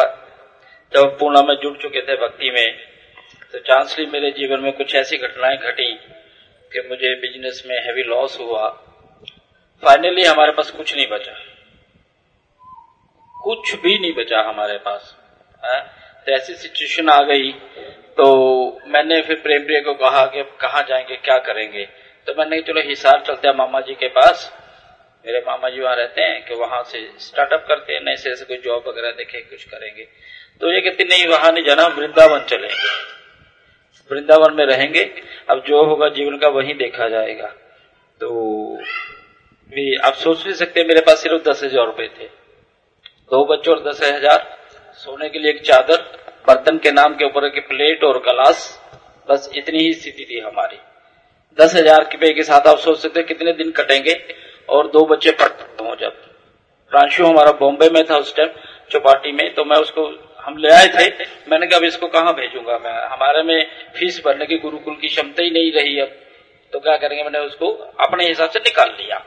तो लेकिन हमने अपने काउंसलर को फ़ोन किया था ठीक है, हमारी ये स्थिति है, लेकिन हम वृंदावन में हैं। है? तो उनको बताओ कहते आपने बताया भी नहीं। हमें कुछ स्थितियाँ ऐसी बनी कि हमें शिफ्ट हो गए हम लोग। तो वो कहते हैं कि आप प्रांशु को भेज दोगे गुरुकुल? भेजोगे? उसको पढ़ाओगे यहाँ पे? तो हमने कहा, हमारे पास तो पैसे हम गुरुकुल में कहा से भराएँगे उसकी फ़ीस हम कैसे भर सकते हैं? कहते, उसकी फ़ीस भरी जा चुकी है। उसको कोई माता जी उससे पहले से इतना ज़्यादा प्रभावित हो गई थी, कहते, वो माता जी चाहती थी उसको स्पॉन्सर करना, उन्होंने स्पॉन्सर कर दिया उसका फ़ीस। भर दिया। आप बस छोड़ने आ जाओ। हम लोग तो छोड़ने भी नहीं आ सकते माता जी बॉम्बे आने जाने में दो हज़ार रुपये खर्च और पीछे बचे आठ हज़ार। हम तो दिन गिन रहे थे। दिन क्या घंटे गिन रहे थे। तो वो कहते हैं, आप हाँ बोल दो, जब वो माता जी उसको स्पॉन्सर कर सकते हैं क्या मैं लेने नहीं आ सकती? हूँ मैं प्रांशु को लेने आ रही हूँ। आप ये बताओगे आप भेज दो, हम क्या भेज देंगे। तो हमने वहाँ प्रांशु को भेज दिया और दिपांशी की व्यवस्था हो गई। कुछ दिन बाद गुरु महाराज को पता चला कि ऐसे ऐसे मेरे साथ इंसिडेंट्स हुए हैं, ये चीज़ हुई है। तो महाराज मुझे कहते, तुम फुल टाइम ज्वाइन करो। इन बिटवीन और भी कुछ घटनाएँ हुई। महाराज कहते, आप फुल टाइम ज्वाइन करो। मैं मतलब कि डेली मंदिर में जाके एक ही सेवा करता था, वो सेवा थी प्रपल समाधि पे लोगों को हरिनाम जप करवाना। मुझे बहुत अच्छा लगता था, मैं वही सेवा करता था वहाँ पे। तो भगवान ने ऐसी व्यवस्थाएँ करी हमारी कि हम एक दिन भूखा नहीं रहे और विद इन थ्री मंथ्स मतलब हम लोग मई एंड में शिफ्ट किए थे, है? और कार्तिक में महाराज मुझे यहाँ ले आए थे दिल्ली में। तो सारी व्यवस्था होगी मेरे महाराज को कहा हमारे वाइफ अकेली वहाँ पे मार के थे उसकी तुम टेंशन मत करो, वो मेरी ज़िम्मेदारी है। तुम हर हफ़्ते वृंदावन चले जाया करो अपने बच्चों को मिलने के लिए, अपनी वाइफ से मिलने के लिए। फिर मैंने सोचा, नहीं, मंदिर का बहुत खर्चा होगा, मैं पंद्रह दिन बाद जाता था फिर। फिर महाराज मुझे पूछते थे केयरिंग एटीट्यूड गुरु महाराज का देख सकते हैं कि आप गए थे? मैंने कहा, नहीं महाराज, मैं पंद्रह दिन में जाता हूँ। कहते, क्यों? मैंने कहा, नहीं महाराज, फिर बस में आने जाने का खर्चा, मंदिर का तीन सौ रुपये हो जाता है। मंदिर, पे मंदिर कर रहा था, फिर भी मुझे महसूस हो रहा था भी नहीं, हफ़्ते में जाके क्या करूँगा मैं, है? तो पंद्रह दिन बाद मैं जाता था तो महाराज अक्सर उस टाइम काफ़ी वृंदावन विज़िट होते थे महाराज, क्योंकि कार्तिक का महीना था, उसके बाद भी वैसे भी। तो महाराज जब भी जाते थे प्रेम प्रिय से मिलते थे और मुझे आके कहते थे, तुम्हारी वाइफ और बेटी ठीक है, तुम चिंता नहीं करना। जैसे ही उसके बेटी के एग्ज़ाम हो जाएँगे, मई में तुम, अप्रैल में, मई में यहाँ शिफ्ट कर लेना, उनको यहाँ ले आना। महाराज मुझे जब फुल टाइम ज्वाइन किया, यही कहा, तुम चिंता मत करो, तुम जिस स्कूल में कहोगे, उस स्कूल में तेरे बच्चों को पढ़ाऊँगा। इतना मतलब महाराज हमारे केयरिंग है। और जब ये डिसीज़न लेके हमें वृंदावन में ही रहना चाहिए, जो मर्ज़ी हो जाए, भगवान के ऊपर हमने विश्वास किया तो सारे अरेंजमेंट भगवान ने अपने आप हमारे लिए सारे कर दिए। तो हमारा फेथ होना चाहिए भगवान में। जब हम कोई कार्य खुश होते मैं कर लूँगा, फिर नहीं होता है। हरे कृष्ण। हरे कृष्णा। एक ऐसे एक्सपीरियंस हमारे साथ भी था कि मतलब ऐसा टाइम आया था जब मेरा बड़ा बेटा बहुत छोटा था। उस वक्त हमारे पास कहीं से कोई फाइनेंशियल सपोर्ट नहीं था, कोई जॉब नहीं थी। इवन हमारा घर का खर्चा दो वक्त की रोटी जो थी वो भी उधार लेके चल रही थी। तो उस वक्त ऐसी मतलब स्थिति हो गई थी कि मेरे पास लड्डू गोपाल जी थे जो कि मेरे मतलब बचपन से ही मेरे घर में लड्डू गोपाल जी की सेवा होती रही थी। और थोड़ा सा अटैचमेंट था मेरा, वो भाव नहीं था एक शरणागति वाला, लेकिन एक मतलब जैसे बच्चे खेल में करते ना, जन्माष्टमी पे सुबह जल्दी उठना, फूल चुनना, भगवान के लिए माला बनाना, झांकी सजाना, वो सब किया करती थी। तो मम्मी ने शादी के बाद भी मुझे लड्डू गोपाल जी मुझे दिए। तो मेरे पास थे, लेकिन वो उस समय ऐसी स्थिति आ गई कि करीब ये दो, ढाई साल ऐसा चला हमारे साथ कि हमारे पास एक भी पैसा नहीं था और बच्चा भी स्कूल गोइंग था। घर के खाने के लिए भी दो वक्त की रोटी के लिए भी पैसा नहीं था। तो मन में आया कि ए, मतलब भगवान तो है ही नहीं भगवान है तो ऐसी परिस्थिति क्यों आती है? इतना हम लोग परेशान हो रहे हैं। तो मैंने अपने लड्डू गोपाल जी को उठा के रख दिया। अलमारी में उठा के रख दिया। तो वही कहते हैं ना कि थोड़ा सा भी हम जैसे भगवान आ, हमें आ, इंडिकेट ज़रूर करते हैं कि आप जो कर रहे हो वो गलत कर रहे हो। तो ऐसी पड़ोस में से एक माता जी मेरे पास आई तो उन्होंने कहा तुम्हारे भगवान जी कहाँ गए यहाँ से? मैंने कहा मैंने उठा के रख दिए क्यों मैंने कहा, कोई भगवान भगवान नहीं है, सब बेकार है, ये तो सब बोलने की बातें तो उन्होंने कहा, नहीं, ऐसा नहीं है। उन्होंने थोड़ी देर मुझे समझाया, ऐसा नहीं है, भगवान किसी के लिए बुरा नहीं चाहते हैं, भगवान सबका अच्छा चाहते हैं और उनका कोई दोष नहीं है। आप भगवान को निकालो, अलमारी में से निकालो और आपको सुबह शाम ज़रूर दिया जलाना चाहिए भगवान के सामने। तो मैंने फिर थोड़ा लगा के तो मैंने भगवान जी को निकाल के थोड़ा थोड़ा दिया जलाया, ये सब शुरू किया, लेकिन फिर भी अंदर से वो चीज़ नहीं आई थी। फिर उसके बाद अचानक मतलब जैसे उस समय कोई जॉब नहीं थी तो प्रभु जी को किसी ने बोला कि आप यूएस जाओ। यूएस गए तो वहाँ कोई जॉब नहीं थी, बस ऐसे ही गए थे। तीन महीने वहाँ भी खाली रहे। कोई अर्निंग नहीं थी। तीन महीने बाद एक जॉब मिली तो ये वहाँ से फिर ड्राफ्ट बना के भेजते थे। मैं धीरे धीरे सबका जो उधार था, वो ड्राफ्ट बना बना के चुपता करती थी। और जैसे ही मतलब सब कुछ ठीक हो गया, अब लगा सब कुछ ठीक है, हमारे, मैंने भी वीसा वगैरह सब ले लिया, दोनों बच्चों का अपना। और वर्ल्ड ट्रेड सेंटर गिर गया। वर्ल्ड ट्रेड सेंटर गिर गया तो वहाँ पे तो हालत खराब हो गई। अब प्रभु जी ने कहा, मैं तुमको नहीं बुला सकता क्योंकि यहाँ पे तो मुझे लंबे प्रोजेक्ट्स मिलेंगे नहीं। बच्चा स्कूल गोएँगे तो मैं तुमको कहाँ लेके घूमूँगा? तो मैंने कहा, ठीक है, मैं बहुत परेशान हो गई हूँ। दोनों बच्चों के साथ दो साल अकेले रहते रहते उस तरह से ना। तो मैं नमक से रोटी खा लूँगी, आप आ जाओ। हम जैसे पहले रह रहे थे, हम वैसे ही रह लेंगे। मेरे को पैसा नहीं चाहिए। तो जैसे तैसे करते करते बहुत मुश्किल से टिकट मिला वापस आने के लिए भी प्रभु जी को, उसमें भी दो महीने लग गए आने में भी। यहाँ पे भी आए तो कोई जॉब नहीं था, क्योंकि मार्केट यहाँ भी सब डाउन हो चुका था। प्रभु जी जितना मांगते थे, उधर मतलब इवन जब हमेशा बोलते थे, मैं किसी कॉलेज में जॉब नहीं करूँगा। हमेशा यूनिवर्सिटी में जाने की सोचते थे, लेकिन वो स्थिति ऐसी अच्छा ठीक है, किसी कॉलेज में भी मिलता है तो भी कर लूँगा, कुछ नहीं था तो मतलब छह महीने वहाँ से आने के बाद भी कोई जॉब नहीं थी, थोड़ा बहुत बचा था, उसी से हमारा खर्चा चला। और उसके बाद मतलब धीरे धीरे ऐसा हुआ कि मैंने जॉब ज्वाइन की, मुझे पंद्रह सौ रुपये मिलते थे, सिर्फ़ पंद्रह सौ रुपये में। और उसके बाद धीरे धीरे ऐसा हुआ, एक जगह प्रभु जी ने दस हज़ार मांगे तो किसी ने आठ हज़ार मांग लिए तो वो जॉब भी, वो भी जॉब हाथ से चली गई। लेकिन धीरे धीरे जैसे मतलब मैंने भगवान को लेकिन हटाया नहीं उस समय। जो भी है, मैं दो वक्त का दिया ही जला रही थी। चाहे अंदर से मेरे मन में वो नहीं था कि एक इंडिकेशन भगवान ने मुझे दिया था कि नहीं, ऐसा नहीं है, भगवान है। तो धीरे धीरे धीरे धीरे मतलब मुझे जो उससे जो एक्सपीरियंस हुआ कि भगवान जो पहले सब कुछ छीन लेते हैं जो मुझे एक अनुभव हुआ कि भगवान इस भौतिक संसार की आपको एक तस्वीर दिखा देते हैं कि उस आपकी, इस तरह की रिस्क परिस्थितियों में आपको कौन हेल्प कर सकता है? आपका अपना कौन है?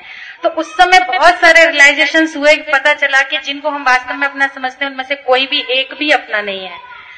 तो उसके बाद फिर धीरे धीरे जो है वो ठीक होते गए और हम इस कौन से जुड़े तो आज तो भगवान की कृपा से, गुरु महाराज की कृपा से सब कुछ ठीक है। हरे कृष्ण।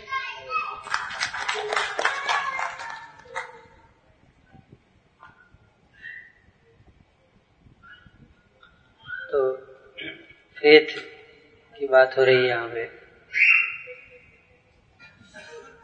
तो विश्वास पर नहीं रहेगा भक्त स्पेशली जो लीडर्स हैं, उनको अगर भगवान के सुरक्षा में विश्वास नहीं रहेगा तो वो उत्साह पूर्वक भक्ति के कार्यों को नहीं करेंगे। ये समस्या है। भक्ति का कार्य जो है वो साइड बिज़नेस रहेगा। है ना? जब फ्री टाइम है तो चलो सेवा कर लेते हैं। और जैसे ही अगर कोई और ज़िम्मेदारी आएगी, भौतिक ज़िम्मेदारी आएगी तो प्रायोरिटी दो जो किसको देंगे? अपने काम को, भौतिक ज़िम्मेदारी को। जो कहते हैं, है ना? पाखंड ढोंग। थोड़ा सा है ना, काफ़ी कठोर शब्द है ये, पाखंड और ढोंग। पर जिसके अंदर विश्वास नहीं है और वो धर्म के धर्म के रास्ते पे चल रहा है, दिखावा तो उसको दिखावा ही बोलते उसी को पाखंडी बोलते हैं। कि हृदय में उसको विश्वास है नहीं, और बाहर से दिखावा कर रहे हैं कि वो भक्त है। तो इसको बोलते हैं पाखंडी धर्म ध्वजी धर्म ध्वजी तो धर्म का ध्वज पताका लहरा रहे हैं, लेकिन हृदय में विश्वास नहीं है तो ये भारत में, खासतौर पर हमने देखा है कि सब लोग भगवान को मंदिर जाते हैं। लेकिन अगर आप उनसे पूछें कि आपको भगवान में विश्वास है क्या, बोलते हैं कि मेरे को तो नहीं लगता है कि भगवान है। तो आप मंदिर क्यों जाते हो? वो तो इसीलिए चला जाता है, वैसे भगवान है नहीं, लेकिन अगर मान लीजिए बाई चांस हो गए तो फिर। तो इसलिए हम लोग पूरा इंश्योरेंस करा लेते हैं पूरा। इन केस अगर हो गए तो फिर उसकी व्यवस्था कर लेंगे। कम से कम याद रखेंगे एक दिन गया था उनका मंदिर। है ना? वैसे है नहीं। ये हम विज्ञान ने प्रूव कर दिया है। है ना? न्यूज़ पेपर में कई बार पढ़ चुके हैं कि भगवान भगवान कोई है नहीं। प्राइम मिनिस्टर भी यही बोलते हैं, है ना? तो विश्वास जो है वो सबसे कीमती वस्तु है जो कि सबको नहीं प्राप्त होती। कई बार हम देखते हैं कि भक्त जो है, भक्ति में आ जाते हैं, हर प्रकार के, नाना प्रकार की गतिविधियाँ भी करते हैं। कई बार तो प्रचार के कार्य में भी लग जाते हैं। लेकिन ये विश्वास का जो तत्व है, ये मिसिंग होता है। और ये अगर नहीं होगा तो जब तक विश्वास अगर उसके अंदर हृदय में भगवान के प्रति नहीं है तो कभी भी उसको रिलायबल नहीं होगा। उस पर हम विश्वास भी नहीं कर सकते। है ना? कभी भी वो कहीं साइड हो सकता है। ये समस्या आएगी तो इसलिए उसके ऊपर जो प्रोजेक्ट या जो प्लान हम बनाएँगे उस वक्त के, को ध्यान में रखते हुए तो वो प्लान भी कभी भी गिर सकता है। तो ये प्रॉब्लम आएगी। इसलिए फ़र्स्ट लीडर्स को विश्वास होना चाहिए कि मेरे जीवन के लक्ष्य कृष्ण है। और वही उन्हीं की प्राप्ति जो है मेरे जीवन का लक्ष्य है। बाकी जो कुछ भी है, ये सेकेंडरी है। मेन प्रायोरिटी कृष्ण को देगा, अगर विश्वास है तब तो उसको लगेगा नहीं, कृष्ण तो कोई माइथोलॉजिकल पर्सनालिटी है। और कोई कल्पना है कवि की, है ना? सुनने में अच्छा लगता है कृष्ण के बारे में। थोड़ा मंदिर जाते हैं तो भी अच्छा लगता है। थोड़ा कीर्तन होता है तो थोड़ा सेंटिमेंटली अच्छा लगता है। है ना? इसलिए चले जाते हैं। और थोड़ा बातें होती है कि चलो समाज में सुधार करना है, इसलिए प्रचार भी कर लेते हैं। है कि नहीं? देखिए कि अच्छी बातें बताते हैं हम लोग। लोगों का जीवन बदलता है। बुरे से अच्छे बन जाते हैं। इसलिए प्रचार कर रहे हैं। लेकिन भगवान भगवान ने सब मुझे नहीं लगता कि है। उतना विश्वास नहीं रहता। तो उस पर विश्वास करके है ना प्रचार के कार्य में वो विश्वास उस पर विश्वास नहीं किया जा सकता है। विश्वास नहीं रहेगा तो उसका उसका उत्साह नहीं हो, होगा। दूसरा उसके ऊपर कुछ भी हम निर्भर होकर कार्य नहीं कर पाएँगे। क्योंकि कभी भी वो छोड़ के जा सकता है। है ना? तो ये जो एलिमेंट है इसको डेवलप करना बहुत आवश्यक है। इससे पहले कि हम और कुछ करें। सबसे पहला ज़रूरी चीज़ है विश्वास। कृष्ण के ऊपर विश्वास। जीव कृष्णदास यही विश्वास कर ले, तार दुख नाय भक्ति विनोद ठाकुर लेते हैं कि, हे जीव पर तुम ये विश्वास कर लो कि तुम कृष्ण के दास हो तो तुम्हें कोई दुख नहीं है। तो विश्वास नहीं होता है, क्योंकि हमें और कई चीज़ों पे विश्वास है। इसलिए हम भगवान के ऊपर विश्वास नहीं कर पाते। और एक भक्त का विश्वास बढ़ता है संघ से। और विश्वास घटता भी है संघ से। अगर हम लोग नास्तिकों का संग करेंगे तो हम भी धीरे धीरे नास्तिक बन जाएँगे। अगर हम भक्तों के संग में नहीं रहेंगे, हमने देखा है कई अच्छे अच्छे भक्त भी, अगर कुछ दिनों तक भक्तों के संग में इस तरह से बैठते नहीं है तो धीरे धीरे वो भी यही सोचते हैं कि मुझे नहीं लगता है कि इतना सीरियस लेने की ज़रूरत है भक्ति को। तो इसलिए जन संग जो है, भौतिकवादी लोगों का जो संग करते हैं हम, उनके विचारों को सुनते हैं, उन, वो बताते हैं कि हमने ये किया, हमने वो किया तो उससे हम प्रभावित हो जाते हैं तो हमारा विश्वास इधर से कम हो जाता है। तो इसलिए जब हम यहाँ आके बैठते हैं, चर्चा करते हैं, दूसरे भक्तों से सुनते हैं तो हमारा विश्वास बढ़ जाता। हरे कृष्ण।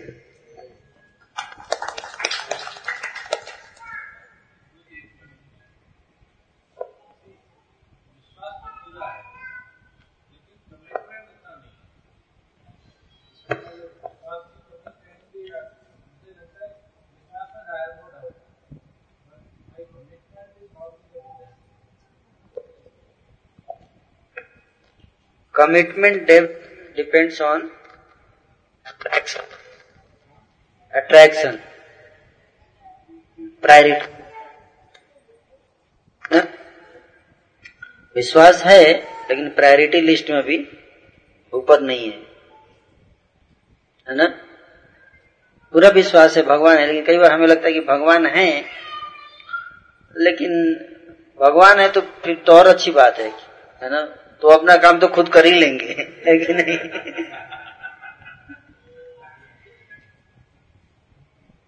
उनको क्या ज़रूरत है इतना ज़्यादा सीरियस लेने की? उनके तो हज़ारों लक्ष्मियाँ है, सेवा कर रही है है कि नहीं? है ना? और ये जो हम, जो काम भगवान नहीं कर रहे वो हमको हमें करना चाहिए, है ना? तो इसलिए उसको ज़्यादा प्रायोरिटी देते हैं। तो भगवान के जो कार्य उसको प्रायोरिटी कौन देगा? तो उसके लिए प्रेम होना चाहिए। केवल ज्ञान से काम नहीं चलेगा कि भगवान है बल्कि उनसे आकर्षण होगा तब होगा है ना? इंस्पिरेशन होगा है ना?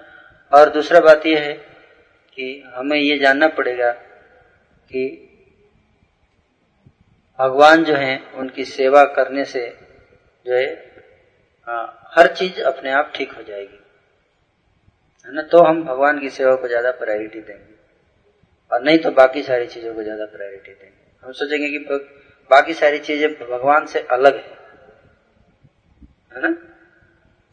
भगवान की सेवा करेंगे तो ये सब चीज़ें थोड़ी ना ठीक होगी।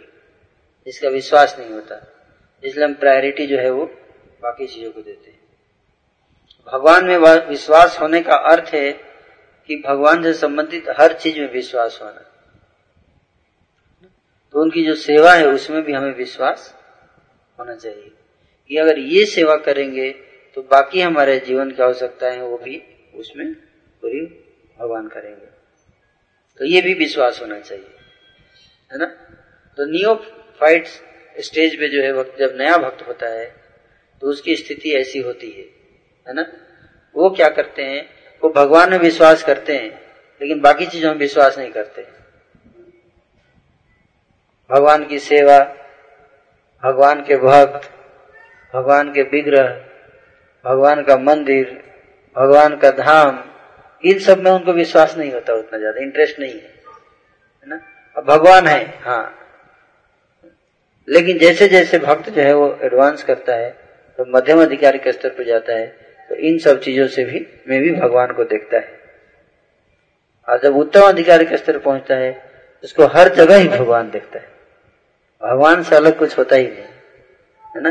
तो ये फेथ के पढ़ने, कितना डिग्री का फेथ है ना? जैसे जैसे विश्वास बढ़ता है, भगवान का रियलाइजेशन बढ़ता है तो नेचुरली हम भगवान की ही सेवा में ज़्यादा कमिटमेंट लेते हैं।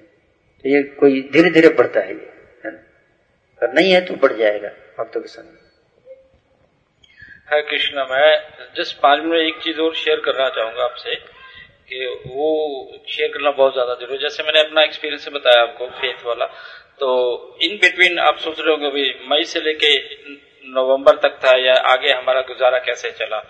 तो पहले जब हम पुणे में थे प्रिय को सिलाई तो आती थी, लेकिन उस टाइम इसने शौकिया भगवान की ड्रेसेस बनाना सीखा था, कि भगवान की ड्रेसेस कैसे बनाई जाती हैं।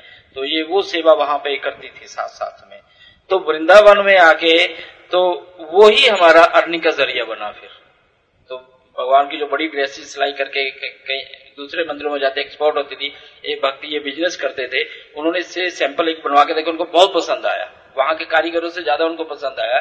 तो तीन से पाँच हज़ार एक ड्रेस का ऑलमोस्ट मिल जाता था। चार हज़ार, तीन हज़ार, है? तो उससे आठ दस हज़ार रुपये महीने की इनकम हो जाती थी। तो वो हमें उसने मेंटेन किया। जब दिल्ली आ गया, मैं दिल्ली भी मुझे मंदिर से पंद्रह सौ रुपये मिलते थे। तो तब तक वो चलता रहा। जब यहाँ शिफ्ट किया तो मैंने इसको बोला भी यहाँ आप भक्तों के पास ड्यूटीज़ होते हैं, उसकी सिलाई कर सकते तो कहते, अब मुझे कोई ज़रूरत नहीं जितना मंदिर से मिलेगा, हम उसी में गुजारा करेंगे। मैं उसी में घर चला लूँगी। पंद्रह सौ मतलब पंद्रह सौ में घर चला लूँगी। अब मैं भगवान के लिए सेवा सारी करूँगी। मैं मतलब घर के लिए हमें पैसा नहीं चाहिए। तो अगर हमारा विश्वास दृढ़ है तो और हम आगे भी सोचते कि हमें भगवान के लिए समर्पण करना है तो भगवान हमारी सारी व्यवस्थाएँ कर देते हैं। आज भगवान की कृपा से गाड़ी भी है घर भी है सब कुछ है कोई समस्या नहीं है, है? मेरा जमुना एक्सप्रेस में प्लॉट निकला सेविंग भी हो गई। उस उसकी मुझे प्रीमियम मिला खरीदने की शक्ति नहीं थी उसको मेरी रखने की लेकिन उसका मुझे साढ़े चार लाख रुपए प्रीमियम मिला। मेरी सेविंग्स भी हो गई है इस तरीके से ना। ऐसी दो तीन जगह ऐसे हुआ मेरे साथ उससे मेरी अच्छी खासी सेविंग भी हो चुकी है। तो भगवान सारी व्यवस्था हमारी कर देते हैं, अगर हमारा विश्वास है।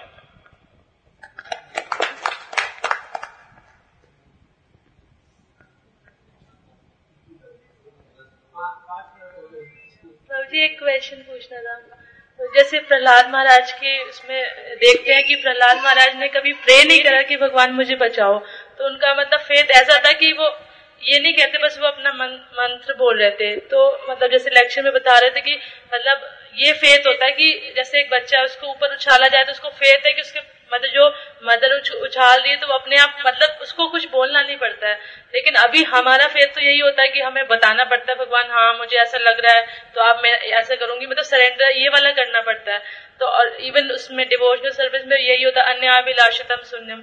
तो कोई मोटिव नहीं होना चाहिए लेकिन अभी तो प्रभु जी वो नहीं आता है पर हमें तो मतलब लगता है कि शायद यही हमारे लिए भी इतना वो फेथ तो हम ला ही नहीं सकते हैं। तो वो कैसे आएगा? आएगा कभी नहीं आएगा।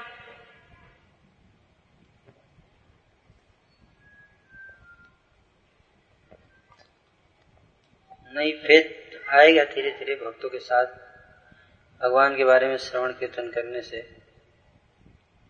और हमें प्रयास करना चाहिए, जितना हो सके फेथ करने का। और बाकी का जो है वो भगवान व्यवस्था करते हैं। अगर हमारे अंदर डिज़ायर है सिंसियर कि मेरे को भगवान पे पूरा फेथ हो तो भगवान जो है वो धीरे धीरे उसकी व्यवस्था करेंगे। तो ये कोई डिस्करेजमेंट नहीं है। अगर हमारा फेथ हंड्रेड परसेंट नहीं है तो हमको ये नहीं सोचना चाहिए कि मेरा बाद में भी हंड्रेड परसेंट नहीं होगा, है ना? एक ग्रेजुअल डेवलपमेंट है धीरे धीरे बढ़ता है फेथ अचानक बढ़ जाएगा बहुत ज़्यादा फेथ तो काफ़ी मुश्किलें आ सकती है है ना? तो इसलिए हम लोग भगवान जानते हैं हमारे लेवल को और इसीलिए उस तरह से व्यवस्था करते हैं कि हमारा फेथ धीरे धीरे ही बढ़े।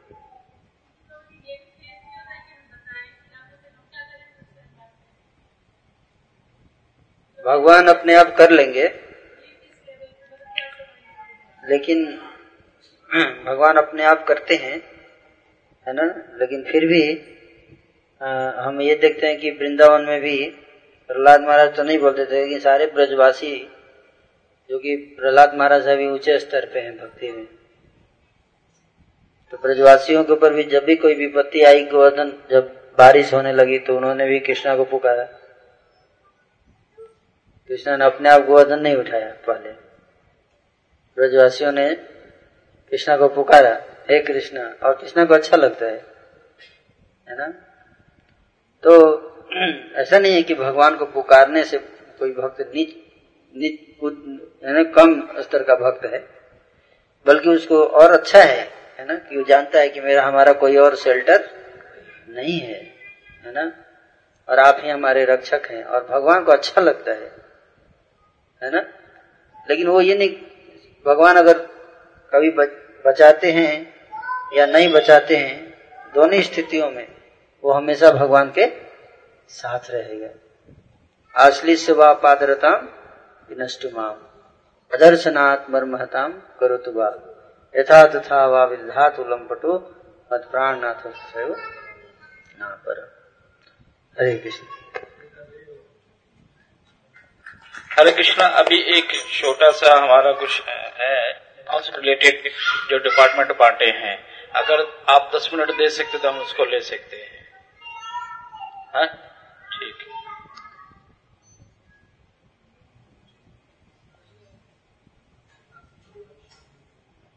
हरे कृष्ण। जैसा कि हमने चर्चा किया था पहले भी, कि हर भक्त को अगर भक्ति के में अपने विश्वास को बढ़ाना है, जैसा कि चर्चा हो रही थी तो उसको भगवान के प्रति प्रैक्टिकल सेवा में लगना चाहिए। भगवान के लिए चैलेंज लेना चाहिए। कमिटमेंट्स का भाव तब आएगा जब हम भगवान को रियलाइज़ करेंगे। और भक्ति में जितने भी गुण हैं, ये जितने हम डिस्कस कर रहे थे अभी सोलह गुण, इसको अपने जीवन में प्रैक्टिस करना है तो उसके लिए हमारे पास कुछ सेवा होनी चाहिए। उस सेवा के करने के दौरान नाना प्रकार के चैलेंजेज आती है, और उन चैलेंजेस के दौरान हमें इन गुणों को अप्लाई करने का मौका मिलता है। नहीं तो ये थियोरेटिकल रह जाएगा। है ना? जो चर्चा करते रहेंगे, लेकिन जब मौका आएगा तो फेल हो जाएँगे। भूल जाएँगे। तो इनको प्रैक्टिस करने के लिए सफिशियंट सर्विस होनी चाहिए हमारे पास उस लेवल की सर्विस तो बड़े ही है ना दया के, के भाव से है ना यहाँ पे हम देखते हैं कि हमारे भक्त जो हैं उन्होंने आप सब लिए बहुत सुंदर मौका यहाँ पे तैयार किया है जिसके जिसके माध्यम से सेवा के द्वारा आप इन गुणों को अपने जीवन में उतार सकते हैं है ना? और साथ ही साथ सेवा के द्वारा भगवान से हमारा संबंध भी स्थापित होता है। जैसे पहले ही बता चुका हूँ एक माता जो है अपने बच्चे की सेवा करती है। और चूँकि वो सेवा करती है उस बच्चे की इसीलिए उससे ज़्यादा आसक्त हो जाते है। तो नेचुरली है कि आप जो है वो जिस कोई कोई मान लीजिए कोई ऐसा आ, वस्तु है जिसमें आपने बहुत ज़्यादा इन्वेस्टमेंट किया है तो क्या हो जाएगा? उस चीज़ से आप बहुत ज़्यादा आसक्त हो जाते हो, है कि नहीं? जैसे मैंने लैपटॉप में तीस हज़ार इन्वेस्टमेंट किया है तो मैं लैपटॉप के प्रति बहुत आसक्त हो जाता हूँ, है कि नहीं? है ना? तो उसी तरह से अगर हम भगवान की सेवा में कुछ समय और धन या एनर्जी अगर इन्वेस्ट करते हैं तो हम उनसे आसक्त हो जाते हैं, है ना? फिर उनसे अलग होना बड़े, बड़ा मुश्किल हो जाता है। तो इसी भाव से सेवा का जो कार्यक्रम है, ये प्रभुपाद ने हमें दिया। और हम देखते हैं कि सेवा के माध्यम से संबंध स्थापित होता है है ना? तो हम देखते हैं कि यही प्रार्थना भी होती है ना? हम रोज तुलसी आरती गाते हैं, उसमें यही बोलते हैं, सेवा अधिकार दिए कर निज दासी है ना? तुलसी महारानी से ये सेवा का अधिकार दीजिए, है ना? क्योंकि बहुत बड़ा अधिकार है, भगवान की सेवा सबको मिलती नहीं है। लक्ष्मी सहस्त्र सत संभ्रम से मानम। हज़ारों लक्ष्मियाँ गोलोक धाम में लाइन में खड़ी रहती हैं सेवा के लिए भगवान की। लेकिन उनको सेवा नहीं मिलती है क्योंकि वहाँ पे सेवा है ही नहीं। है तो लक्ष्मी जो है वो अपने है, बालों से जो है वहाँ पे झाड़ू लगाती हैं गोलोक धाम में। लक्ष्मी क्योंकि और कोई सेवा है ही नहीं। तो सेवा ढूंढती है क्या है? गोलोक धाम में कोई धूल नहीं है ज़्यादा हर चीज़ चिंतामणि है। तो फिर भी भगवान का ध्यान आकर्षित करने के लिए, है, कुछ न कुछ सेवा करती है। तो हमें भी इतने हम भाग्यशाली हैं। एक्चुअली ये सेवा का मौका मिलता नहीं है। ब्रह्मा को भी नहीं मिलता, शिव को भी नहीं मिलता भगवान की प्रचार की सेवा करने का, इस तरह की सेवा करने का मौका। बहुत कम भक्तों को प्राप्त होता है। ये केवल कलयुग में हम सबको ये मौका मिल रहा है कि चैतन्य महाप्रभु के स्पेशल कृपा के द्वारा स्पेशल कृपा इसको बोलते हैं। है ना? इसको बाद में हम सब समझेंगे और डिटेल में कि कैसे ये स्पेशल कृपा है। हा? तो सेवा जो है वो हमें प्राप्त होगी आज। हर व्यक्ति को कुछ न कुछ सेवा मिल रहा है यहाँ पे, जहाँ पे आपको भगवान को प्रसन्न करने का मौका दिया जाएगा। जब कोई सेवा मिलती है तो हमारा क्या भाव होना चाहिए? हमारा भाव ये होना चाहिए कि ये जो है भगवान हमारे इतने दिन के जब से काफ़ी खुश हो गए हैं। है ना? हम बोलते हैं हे राधा रानी हे कृष्णा मुझे अपनी सेवा में लगाइए। तो आज मेरे सारे जब का फल प्राप्त होने वाला है, है? मेरे को सेवा मिलेगी। भगवान ने सुन लिया मेरी प्रार्थना तथा और मेरे को सेवा भेजे हैं। है ना? अथॉरिटी के माध्यम से।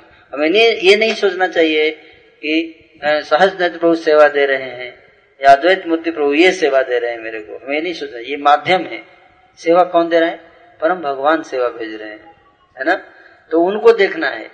और जब कोई हमें सेवा दी जाती है तो हमें ये सोचना है कि भगवान आएँगे देखने के लिए कैसा किया है। है ना? जैसे कि मैं जब पहली पहली बार गया था एक बार बेस में, नया था उस समय, ज्वाइन किया था तो सफ़ाई चल रही थी। भक्तों ने मेरे को एक सेवा दिया। क्या था? कई सारे कपड़े ऐसे फेंके हुए थे कोने में। बोला, आप इसको फोल्ड कीजिए बढ़िया से। तो मैं मैं जब फोल्ड करने लगा तो एक सीनियर थे वो आके मेरे को बताए कि आप न ऐसे फोल्ड कीजिए ताकि जब कृष्णा आए नीचे से ऑल्टर से ऊपर घूमने के लिए कि क्या चल रहा है चारों तरफ़ थोड़ा देखते हैं। जब इस कोने में आए तो खुश हो जाए कि ये किसी अच्छे भक्त ने इसको फोल्ड किया है। है ना? और भगवान उस भक्त के डिसिप्लिन और उस भक्त के सेवा भाव उस भक्त के एटीट्यूड उस भक्त की क्वालिटी सर्विस से इतने खुश हो जाए कि बोले कि इसको तो तुरंत लेके जाना है मेरे को गोलोक। ऐसा ही भक्त मेरे को गोलोक में चाहिए है ना? जैसे कि कोई कंपनी आती है चुनने के लिए लोगों को है कि नहीं? तो जो लड़का काफ़ी डिसिप्लिन होता है अच्छे मार्क्स लाता है है ना तो तुरंत उसको चुन लेती है है कि नहीं? ये बढ़िया है कैंपस सिलेक्शन है ना? तो उसी तरह से भगवान वास्तव में देखते हैं आकर कि कौन भक्त सेवा दिया गया तो कैसे कर रहा है है ना? तो सेवा के पीछे हमारा ये भाव होना चाहिए कि ये सेवा में भगवान ने मेरे को भेजा है और वो देखना चाहते हैं कि मैं कैसे सेवा करता हूँ। तो सेवा के ऊपर और भी मैं बताऊँगा आपको डिटेल में, लेकिन आज नहीं। अगली बार कभी प्रेजेंटेशन होगा तो मैं आपको एक फॉर्मूला बताऊँगा, टास्क टास्क फॉर्मूला। टास्क का फुल फॉर्मूला टी मतलब टाइमली टाइम सेवा को टाइम पे करना चाहिए, याद रखिए टी ए एस के ठीक है? याद रहेगा? टी ए एस के चार चार शब्द इसमें टास्क टी मतलब टाइमली कोई भी सेवा मिलती तो उसको क्या करना चाहिए? टाइमली उसको करना चाहिए, ठीक है? ए मतलब एटीट्यूड एटीट्यूड क्या होना चाहिए? है? क्या एटीट्यूड होना चाहिए? इससे मेरे को भगवान प्रसन्न होंगे। एस मतलब स्कोप यानी कि आधा सेवा करके गायब हो गए। अंत तक जब तक आपकी सेवा पूरी कंप्लीट नहीं हो जाती, वहाँ रहना है, डटे रहना है। पूरा स्कोप कवर करना है। है ना? और के मतलब?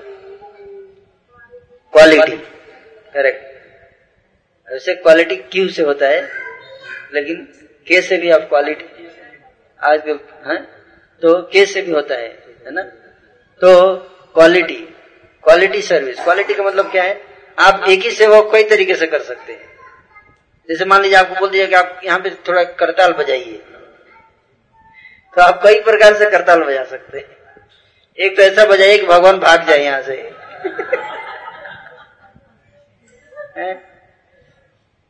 और दूसरा इतना बढ़िया से बजाए कि भगवान दौड़ते हुए आए। अरे, कौन बजा रहा है करताल इतना बढ़िया से? या कुकिंग कुकिंग कई प्रकार से आप कर सकते हैं। एक कुकिंग की जिसको खाने के बाद दोबारा खाने का मन ना करे प्रसाद। है कि नहीं? तो क्वालिटी ये बहुत इंपॉर्टेंट है। तो ये इस तरह से हमें सेवा करना है। तो जो भी सेवा भी आएगी, उसको टास्क याद रखते हुए उसको हमें करने का प्रयास करना हरे हरे कृष्ण। हरे कृष्ण। तो जैसे प्रभु जी ने बताया यहाँ पे ये लेफ़्ट साइड पे हम देख रहे हैं लिस्ट है सेवाओं की जो कि हमने लास्ट वीक भी देखी थी। और in discussion with Prabhu and Prabhu ji जो है ये प्रपोज है कि इस प्रकार से जो है भक्त जो है जो हम लगा कि इस प्रकार से अगर हो सकता है ये एक, एक तरीका है भक्त इन्वॉल्व हो सकते हैं सेवा में। तो है ना वन बाय वन हम इसको देखेंगे। और जो एग्जैक्ट अब वो सेवा क्या है उसकी डिटेल्स है, वो फिर हम इंडिविजुअली जो है डिस्कस कर सकते हैं उस पर्टिकुलर डिपार्टमेंट के साथ पहले जो है कॉन्ग्रीगेशन रिपोर्टिंग ओवरऑल रिपोर्टिंग जिसमें कि मैं थोड़ा सा यहाँ पे डिस्क्रिप्शन लिखा था Monday class attenders Prerna one Prerna two attenders Ashraya attenders F T P attenders F T P report congregation quarterly report weekly and monthly service department report तो जनरली ये जो ये आएँगी कॉन्ग्रीगेशन रिपोर्टिंग में। तो इसके लिए जो है इसको लीड करेंगे हिज गेस्ट शेषन प्रभु हरी ओ! तो प्रभु जी, नहीं है आपको मैसेज है ना, दे देंगे। वैसे वो देखिए, वो जी यूएस में अभी, और वहीं से वो अपनी सेवा रिपोर्टिंग की कंटिन्यू कर रहे हैं वो अभी भी। मंडे क्लास का जो है, सेवा उनका चल रहा है वैसे ही। हम्म। और फिर एक बहुत इंपॉर्टेंट हमारा डिपार्टमेंट कल्चरल एक्टिविटी डिपार्टमेंट जिसमें मेनली तीन जो है, आगे सब डिपार्टमेंट्स रहेंगे ड्रामा डांस और डोशन म्यूज़िक और कीर्तन। तो इसको जो है ना ड्रामा में लीड करेंगे हमारे बीच हैं आप शायद जानते ना हो, लेकिन इस गेस राजीव पांडे प्रभु हाँ तो प्रभु जी नारद मुनि का रोल स्पेशली करते हैं सारे प्लेज में। और मुझे बहुत इंटरेस्ट है कि ड्रामा में और काफ़ी कुछ किया जाए तो ये अच्छी अपॉर्चुनिटी है ये सेवा को करने का। और डांस में प्रियंका माता जी आप सभी जानते हैं माता जी में स्किल भी है और सेवा का भाव भी है। तो ना तो बड़ा अच्छा अवसर है कि वो अपनी सेवा उसको बढ़ाएँ। और जो है जोशल म्यूज़िक में है, कीर्तन में जो है सपन डे प्रभु। अरे, वो तो प्रभु जी वैसे भी जो है जो म्यूज़िक टीचर हैं और उसके साथ साथ बहुत अच्छे भक्त हैं। तो जो है इस सेवा को बढ़ाने का बहुत अच्छा एक हाँ और बड़ा अच्छा एटीट्यूड है। लेकिन अब प्रभु जी को अपनी थोड़ा सा ह्यूमिलिटी से और ज़्यादा निकल के जो है आना पड़ेगा और सेवा को और अच्छे से करना पड़ेगा। हम्म। और प्रसादम कुकिंग जो डिपार्टमेंट है हरगेश प्रेम प्रिय माता जी ओवरऑल इसको लीड करेंगी और ऑफकोर्स इनके साथ असिस्ट ये अभी एक ओवरऑल ज़्यादा अभी सॉरी पूरा हो नहीं पाया। इनके साथ में जो टीम है पूरी जो बनेगी, है ना, वो रहेगी। फाइनेंस और अकाउंट जो है, वो देखेंगे। His guess Bharat Swaroop Prabhu media and promotion his guess Harsh Vora Prabhu हाँ और उसके साथ में टीम लिखी हुई है। अभी वो इसको पूरा सारे डिपार्टमेंट्स के लिए टीम नहीं लिखी है, जितना भी ध्यान में आता रहा ऑफकोर्स ये ऐड होते रहेगा, क्योंकि सब धीरे धीरे एक एक डिपार्टमेंट इन्वॉल्व होते रहेंगे। जैसे राजकुमार प्रभु हैं, विकास देवनाथ प्रभु हैं, और जैसे प्रेरणा में इंद्रनील प्रभु हैं, उमेश प्रभु हैं, ये सभी इसी चीज़ से रिलेटेड है। मीडिया एंड प्रमोशन डिज़ाइनिंग इस सबसे रिलेटेड है। तो सभी जो हम मिलके ये सेवा को, है ना, कर सकते हैं। कम्युनिकेशन में हिजगेश नदिया प्रेम प्रभु जो कि ऑलरेडी ये सेवा बहुत अच्छे से संभाल रहे हैं तो इसको और ज़्यादा, है ना, अच्छे से कर सकते हैं उनके साथ जो है विश्वनाथ प्रभु और बरसुर प्रभु है। मतलब ये अभी जो, अभी के लिए है जो ध्यान में ऑफ़ कोर्स इसमें और जो है भक्त धीरे धीरे इन्वॉल्व हो सकते हैं। और टेंपल फेस्टिवल सर्विस कोऑर्डिनेशन देखते हैं कि मंदिर में कुछ न कुछ फेस्टिवल होते रहते हैं या जैसे हम देख रहे हैं अभी आजकल संडे फीस्ट के लिए भी जो है कांग्रीगेशन की ड्यूटी सर्विस करते हैं। ठीक है। तो चेंज हो गया। हाँ टेंपल में जो भी फेस्टिवल्स होते हैं टाइम टू टाइम यात्रा होती है जैसे जगन्नाथ यात्रा हुई अब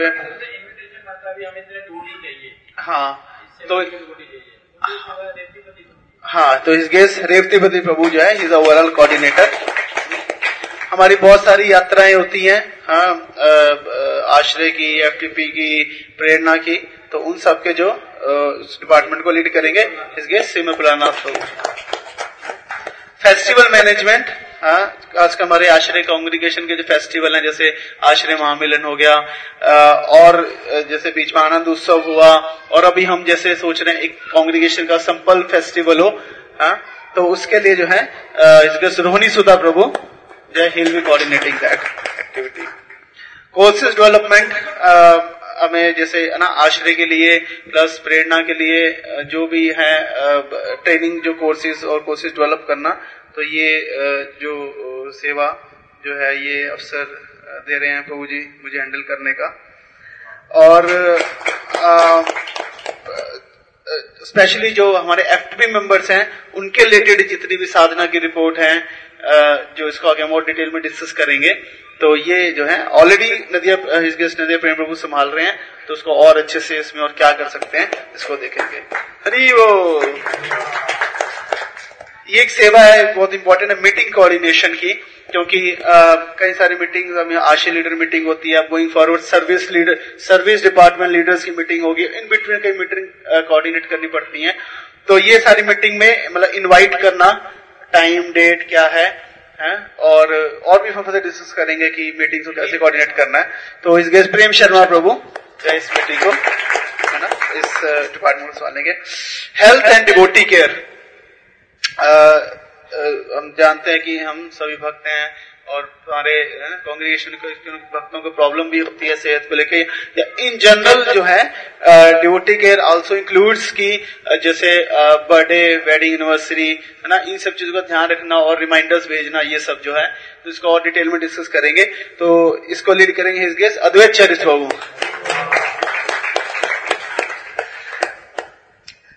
एक और जो इम्पोर्टेंट है इन्वेंट्री मैनेजमेंट तो हम जानते हैं कि का, काफ़ी सारी ऐसी चीज़ें हैं जो कि हमें ना टाइमली और सही क्वालिटी से अवेलेबल रहनी चाहिए। हाँ। है? जैसे अर्घ चैतन्य प्रभु का जैसे साउंड प्रोजेक्टर म्यूजिकल इंस्ट्रूमेंट हाँ। और आएगा भी। तो हम इसको और डिटेल में डिस्कस करेंगे। सुरभि गुंज को भी प्रॉपरली कैसे मेंटेन रखना है सारा। तो ये सारा ताकि जो है this guess Chaitanya Prabhu will be maintaining inventory department तो अब अब जब भी साउंड काम नहीं करेगा तो हम बात करेंगे हिज गेस चैतन्य प्रभु से। अ, एक और इम्पोर्टेंट डिपार्टमेंट है परचेज डिपार्टमेंट कई तरह की जो चीज़ें हम परचेज करते हैं डिपार्टमेंट में। और यहाँ पे कांग्रेगेशन के लिए तो इस गेस्ट सेवा Palanath Prabhu will be handling the purchase department lecture और हैंड आउट डिस्ट्रीब्यूशन तो जैसे एफ़ में भी प्लस प्रेरणा लेवल पे, और प्लस आश्रय में भी ऑडियो लेक्चर्स जो है देना, और प्लस जो है लेक्चर हैंड आउट्स है प्रिंट आउट्स है, या ईमेल के थ्रू जो है उनको, जो भी इंटरेस्टेड है, उनको देना। तो ये भी अपने आप एक बहुत इंपॉर्टेंट सेवा है कि जैसा भी जो जिस, उस क्लास के जो कोऑर्डिनेटर हैं, उनके रिकमेंडेशन से जो डिवोटिस को जो लेक्चर्स देने हैं एंड आउट्स देने हैं रिकॉर्डिंग्स देनी है वीडियो रिकॉर्डिंग्स देनी है ऑडियो रिकॉर्डिंग्स देनी है तो इसको देना। तो जो है, इस बृहद स्वरूप प्रभु जो है सेवा को देखेंगे। तो धीरे धीरे हमें जो है ना काफ़ी जैसे कुछ हमने होम प्रोग्राम्स का डिस्कस किया लेकिन धीरे धीरे होम प्रोग्राम्स को हमें एरिया प्रीचिंग को बढ़ाना है अ, इसमें बहुत सारा पोटेंशियल है क्योंकि हमारे हर एरिया में जैसे हमने कहा था एवरी टू किलोमीटर जो है एक कांग्रेगेशन प्रोग्राम होना चाहिए। तो इसको जो है ना इसको बढ़ाने की सेवा जो है प्रभु करेंगे उनके साथ में जो है मैं ये सेवा करूँगा। ठीक है। और फिर का आता है हमारे टेंपल प्रीचिंग जिसमें कि मंडे क्लास है हमारा डीवाईएस है Prerna one Prerna two and तो Prerna one on Sunday Prerna two Saturday जो है हम्म, और स्टॉल प्रीचिंग और एक्टिविटी प्रोग्राम और कानाफोन स्कूल तो मंडे क्लास के लिए जो है ओवरऑल जो है ये सेवा जो हेड है वो इस गेस नदिया प्रेम प्रभु। और डीवाईएस के लिए इस गेस वैष्णव ठाकुर प्रभु ओवरऑल के टाइम को पहले कैलेंडर उसको सेट करना टाइम से रजिस्ट्रेशन स्टार्ट कर देना, वो सब आगे हम डिस्कस करेंगे हम्म। प्रेरणा क्लास है ना, जो ऑलरेडी चल रही है तो ऑलरेडी सतीश प्रभु जो है, उसको काफ़ी मैनेज कर रहे हैं तो इसको और आप, है ना प्रॉपरली मैनेज कीजिएगा ठीक है? तो दोनों क्लासेस के जो है प्रभु जी जो इनको लीड करेंगे इस सेवा को स्टॉल प्रीचिंग के लिए इस गेस हरि प्रिया प्रभु। तो ये बहुत हाँ। तो उसके लिए प्रॉपर एक कैसे इसको करना है कैलेंडर बना के और कैसे है वो हम इसको डिस्कस करेंगे।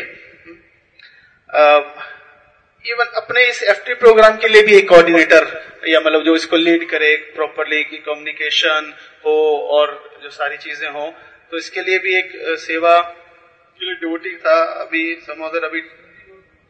सुबोधी गौर प्रभु हाँ क्योंकि थोड़ा टाइमली जो उसमें आ सके। तो प्रभु जी, आप करेंगे लीड इसको है? ठीक है। तो इस guess Subuddhi Gaur Prabhu.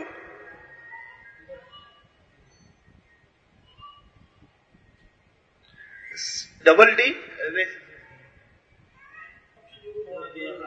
हाँ। इनके साथ एक हाँ। एक हाँ एक एक। एक एक सबका बैकअप हो जाएँगे और प्लस टीम भी रहेगी। मतलब सेवा हेड का है मतलब ये नहीं कि हमें सारा कुछ करना है। मतलब हम इसको ध्यान रखें और हाँ करना भी और करवाना भी है तो साथ में टीम मिलेगी और धीरे धीरे हम और आश्रय के मेंबर को डिपार्टमेंट में डालता जाना सबको। और ये काना फन स्कूल चल रहा है तो हरगेश श्रुति माता जी इसको संभाल रही हैं तो हाँ लेकिन सम अदर कोई तो सर्विस एलोकेशन यही जैसे ये चल रहा है तो under guidance of Prabhu ji के साथ इसको देखना। और फंड कलेक्शन हाँ, कि ऑफ़ कोर्स इन सब डिपार्टमेंट्स को चलाने के लिए है, हमें इनपुट्स चाहिए होंगे। हाँ, सारे डिपार्टमेंट्स को परचेज कहाँ से होगी? और प्रसादम कहाँ से बनेगा? जब तक कि इनपुट नहीं आएगा लक्ष्मी फंड्स नहीं होंगे जब तक हमारे पास प्रॉपरली जब उनको थ्रू डोनेशन और थ्रू वेरियस मीडियम्स भी हमें इस चीज़ को देखना है प्रॉपर वे में कैसे एक सिस्टम हम बनाए जिसमें सफिशियंट हमारे पास फंड्स हो अपनी प्रीचिंग को आगे हमारे प्रेजेंट डिवोटीज के लिए भी प्लस जो है आगे कांग्रेशन प्रोग्राम्स को पढ़ाने के लिए। संकीर्तन, हरिनाम बुक डिस्ट्रीब्यूशन है department his case Balabhadra Hari Prabhu. तो बहुत इंपॉर्टेंट तो बहुत इंपॉर्टेंट ये एक्टिविटी है। और प्रभु जी का हरिनाम में संकीर्तन में और जो है बुक डिस्ट्रीब्यूशन बहुत इंटरेस्ट है। तो हम, है ना रिक्वेस्ट करेंगे कि प्रभु जी इस सेवा को, है ना, अच्छे से लें और जो है इसमें, इसको आगे बढ़ाएँ। उसके अलावा जो भी हमारे लीडरशिप ट्रेनिंग प्रोग्राम है, जैसे एफ़ प्रोग्राम है तो इसके लिए या इसको मैं देखूँगा Hare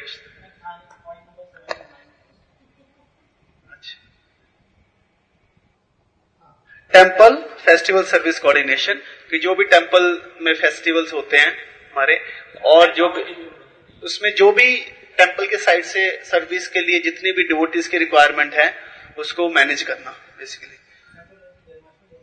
जन्माष्टमी हो गया कोई भी गौर पूर्णिमा हो गया रामनवमी हो गया तो इसको डिटेल में डिस्कस करेंगे कैसे इसका इसका हम प्लान हाँ और और प्लानिंग भी इसके ऊपर करेंगे पहले। ये नहीं कि लास्ट मोमेंट पे हमें पता चल रहा है और एकदम से फिर हड़बड़ मच गई है। नहीं।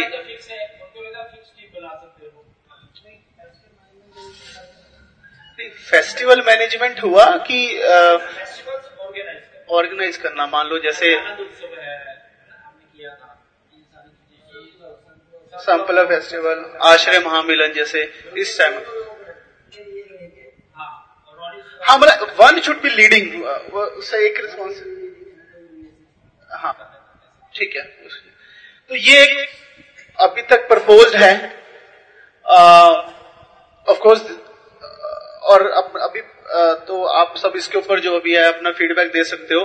कल तक जो है है ना, चाहे प्रभु जी से बात कर सकते हैं, मुझसे बात कर सकते हैं, या कुछ, है ना ईमेल से बात कर सकते हैं, लेकिन अगर आप लेकिन ये कि हम फिर अगर इसको ले रहे रिस्पॉन्सिबिलिटी को तो फिर हम लें पूरा दिल से। हाँ। हाँ हो सकता है विद इन जैसे अब, उसमें भी अलग अलग हो सकता है बन सकेंगे। संडे का एक टीम हो, हो जाएगी फिर ड्यूरिंग द वीक की एक टीम हो जाएगी। वो सारा ऑर्गेनाइज करना पड़ेगा है ना? तो मतलब ये कुछ ज़रूरी नहीं हरी बाबू को हमेशा प्रेजेंट रहना पड़ेगा सॉल्व प्रीचिंग इसका ये मतलब नहीं है। हाँ। हाँ तो हाँ तो ही हाँ तो he is acting as a coordinator basically मतलब प्लानिंग करना एंगेज करना और उसकी ट्रैकिंग करना और टाइम टू टाइम ऑफकोर्स सेवा में इन्वॉल्व भी होना। और इसकी रिपोर्टिंग करना। तो हेड का मतलब मेनली है डिपार्टमेंट हेड्स का कोऑर्डिनेटर्स का मतलब यही है कि मेनली उस सेवा को प्लान करना उसमें इंप्रूवमेंट्स लाना और हाँ और उसको उसकी रिपोर्टिंग करना कोई इश्यूज़ आ रहे हैं उनको हाईलाइट करना तो ये सब रहेगा। तो उसके बारे में और डिटेल में डिस्कस करेंगे। तो अभी के लिए जो है ये सारी जो सेवाएँ हम कहते हैं कि तीन मंथ्स के लिए it is on the trial ठीक है? जितने साल इवन जो सेवा हेड्स भी हैं तो ये तीन मंथ का एक तरह से ना प्रोबेशन काइंड ऑफ़ चीज़ है। तो हम लेट्स उसको करना शुरू करते हैं और हम देखते हैं कि हम इसको कितना अच्छे से कर पा रहे हैं। इनकेस हमें लगता है कि नहीं हम इसको कर पा रहे हैं या कोई इश्यूज़ आ रहे हैं तो देयर कैन बी चेंजेस तो उसके अकॉर्डिंगली उसमें चेंजेस कर सकते हैं हा? तो हम इसको तो अभी कोई ऐसा नहीं कि ये कोई फ्रीज है। हम इसमें डिपेंडिंग अपॉन की कैसा सारे करते हैं मिलकर इस चीज़ को तो उसमें हम चेंज कर सकते हैं। डिपेंडिंग अपॉन अगर कोई डिपार्टमेंट भी चेंज कर सकते हैं आपस में या सेवा अगर चेंज करनी हो, है ना? तो एक जर्नल इसमें, एक जनरल स्ट्रक्चर ये रहेगा कि हर महीने के शुरू में, हर महीने के शुरू में हम एक प्लानिंग करेंगे समथिंग लाइक दिस पूरे एक महीने की मान लो जैसे जुलाई है फॉर एग्ज़ाम्पल अगस्त है हर एक डिपार्टमेंट जो है, मैं इस पूरे महीने में ये सारी मुझे एक्टिविटीज़ करनी होंगी आज, इस पूरे महीने में। और उसको हम वीक वाइज में डिवाइड करते हैं। मतलब इस वीक फ़र्स्ट वीक में ये मेरी एक्टिविटीज़ रहेंगी सारी। तो हर डिपार्टमेंट की कुछ एक्टिविटी तो मंथ के शुरू में हमें प्लान कर लेना है। इस पूरे मंथ में मुझे ये दस काम करने हैं बेसिकली हम्म। और फिर क्या होगा? वीकली रिपोर्ट जो है, हम एक बनाएँगे कंसोलिडेटेड जो वो जैसे भी मैकेनिज्म से और जो कि प्रभु जी के पास जो है जाएगी। तो जिसमें बेसिकली वही रहेगा। मान लो जो मेरी एक्टिविटी हुई, उसके अगेंस्ट ये मतलब क्लोज हो गई मतलब डन है, ये हो गया, पूरा हो गया ये। अगर नहीं हो पाया मतलब इस वीक में होना था, नहीं हो पाया, उसके अगेंस्ट क्या इशू मतलब हागा क्यों नहीं हो पाया? फंड नहीं मिले मुझे, या फिर ये नहीं मिला, वो नहीं मिला, जैसे, है ना, जैसे देखते हैं। और फिर उसको कैसे हमें रिजोल्व करना है? तो मंथली तो जो है मंथली प्लानिंग करेंगे और वीकली जो है, उसको हम रिपोर्ट करेंगे कि ये एक्टिविटी होगी नहीं होगी। और फिर मंथ के एंड में जब हम मिलेंगे तो हम डिस्कस कर लेंगे पूरे मंथ में हमने क्या किया और अगले मंथ में क्या करने वाले हैं। तो इस तरह से ये जनरल स्ट्रक्चर रहेगा, ताकि जो है इसके प्रॉपर ट्रैकिंग हाँ और फिर हाँ और हर मंथ के एंड में हम डिस्कस करेंगे कि इस सेवा को हम और क्या अच्छे से कर सकते हैं, क्या इंप्रूवमेंट्स ला सकते हैं। कुछ, है ना कैसे इसको तो मतलब मोनोटोनस ही नहीं कि बस एक हम एक्टिविटी को जस्ट पूरा कर दिया। और इसमें हम कैसे उसको बढ़ाएँ, और क्वालिटी कैसे लाएँ तो ये हर मंथ के एंड में हम इसको डिस्कस करेंगे। तो ये सारे सर्विस लीड्स जो हैं, इनके साथ जो है ना प्रभु जी और मिलकर मीटिंग करेंगे। तो इस प्रकार से हम जो है, इसको ऑर्गेनाइज करने का प्रयास करेंगे। डेफिनेटली हम सबके कॉपरेशन से ही ये पॉसिबल है। तो प्रभु जी, फिर इसके बाद अब इंडिविजुअल सबके साथ मीटिंग करेंगे जब डिटेल बताएँगे सारी सर्विसेज़ तो कई डिवोटी सोच रहे होंगे, अरे बाप रे, इसमें कैसे करेंगे? मैंने तो आज तो कुछ किया ही नहीं ऐसा। तो आपको ज़्यादा इसमें मेहनत की चीज़ नहीं है। ऐसा नहीं कि आज दे दिया तो कल से ही शुरू हो जाना है। धीरे धीरे है ना? ग्रेजुअली हड़बड़ाना नहीं है है ना? यानी कि हड़बड़ा के शुरू किया या घबरा गए शुरू में ही। आराम से धीरे धीरे डेवलप होगा ये सारे डिपार्टमेंट्स है ना? अभी एक कॉन्सेप्ट दिया गया है। और हमें भी हम भी नहीं जानते कि ये कैसे होगा एक्चुअली रियली स्पीकिंग तो, तो होगा क्या कि जैसे जैसे हम आगे बढ़ते जाएँगे तो जो जो चीज़ें आएँगी अपने आप सेपअप होता जाएगा डिपार्टमेंट है ना? हाँ, वास्तव में तो कृष्णा ही कर रहे हैं सब कुछ तो वो उनका एक प्लान है हमारे कांग्रेगेशन के लिए। तो जैसे जैसे रास्ता दिखाएँगे वैसे वैसे आगे बढ़ते जाएँगे। अभी डिपार्टमेंट हमने बनाया है। अब अभी क्या है ना, आप लोग थोड़ा सोचिए इस पे जाके सब। जो जो हेड है डिपार्टमेंट के, सप्ताह में मान लीजिए आप टाइम दीजिए, दो, एक घंटे आप टाइम दीजिए इस पे। अभी कम से कम अगले सप्ताह में। बैठ के सोचिए कि मैंने ये कोई, मेरे को ये डिपार्टमेंट में इसमें क्या क्या कर सकता हूँ। है ना? यस है ना? तो इस तरह से जो है ना, आप सोचिए और फिर जो है और हम लोग भी सोचते हैं थोड़ा।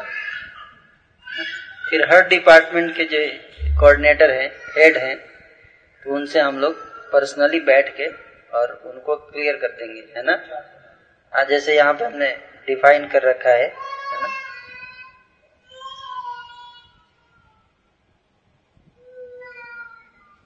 जैसे पहले से ही कुछ है जो हम करते रहे पहले से। जैसे कुकिंग डिपार्टमेंट है ना? जैसे विजन क्या है इस डिपार्टमेंट का? To develop a continuously evolving system to जज the performance of cooking cooking department so to assist in the achievement of the goal of the cooking department इस तरह से विजन सेट किया जाएगा, जैसे कोर्स डेवलपमेंट है। To develop courses for various I Y preaching programs which will fulfil the following objective scientific systematic and organise presentation of spirituality Just like material subject matters are taught systematically through syllabus, course books, teachers and institutes. Relevant flow of topics should be in such a manner that they address the practical problems, concerns and doubts of the students timely, presenting spiritual subject matters in an interesting way, involving videos, PowerPoints, interactive sessions, group discussions, to prevent any speculation from the side of the devotees conducting the courses. और फिर इधर आ गया activity क्या क्या होगा इसमें, है ना?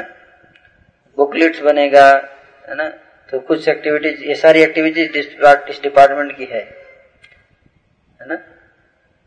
इसमें जो जो रेड है मतलब अभी पेंडिंग में है, जो जो ब्लैक है मतलब हो गया है है ना? तो इस तरह से मॉनिटरिंग भी होगा।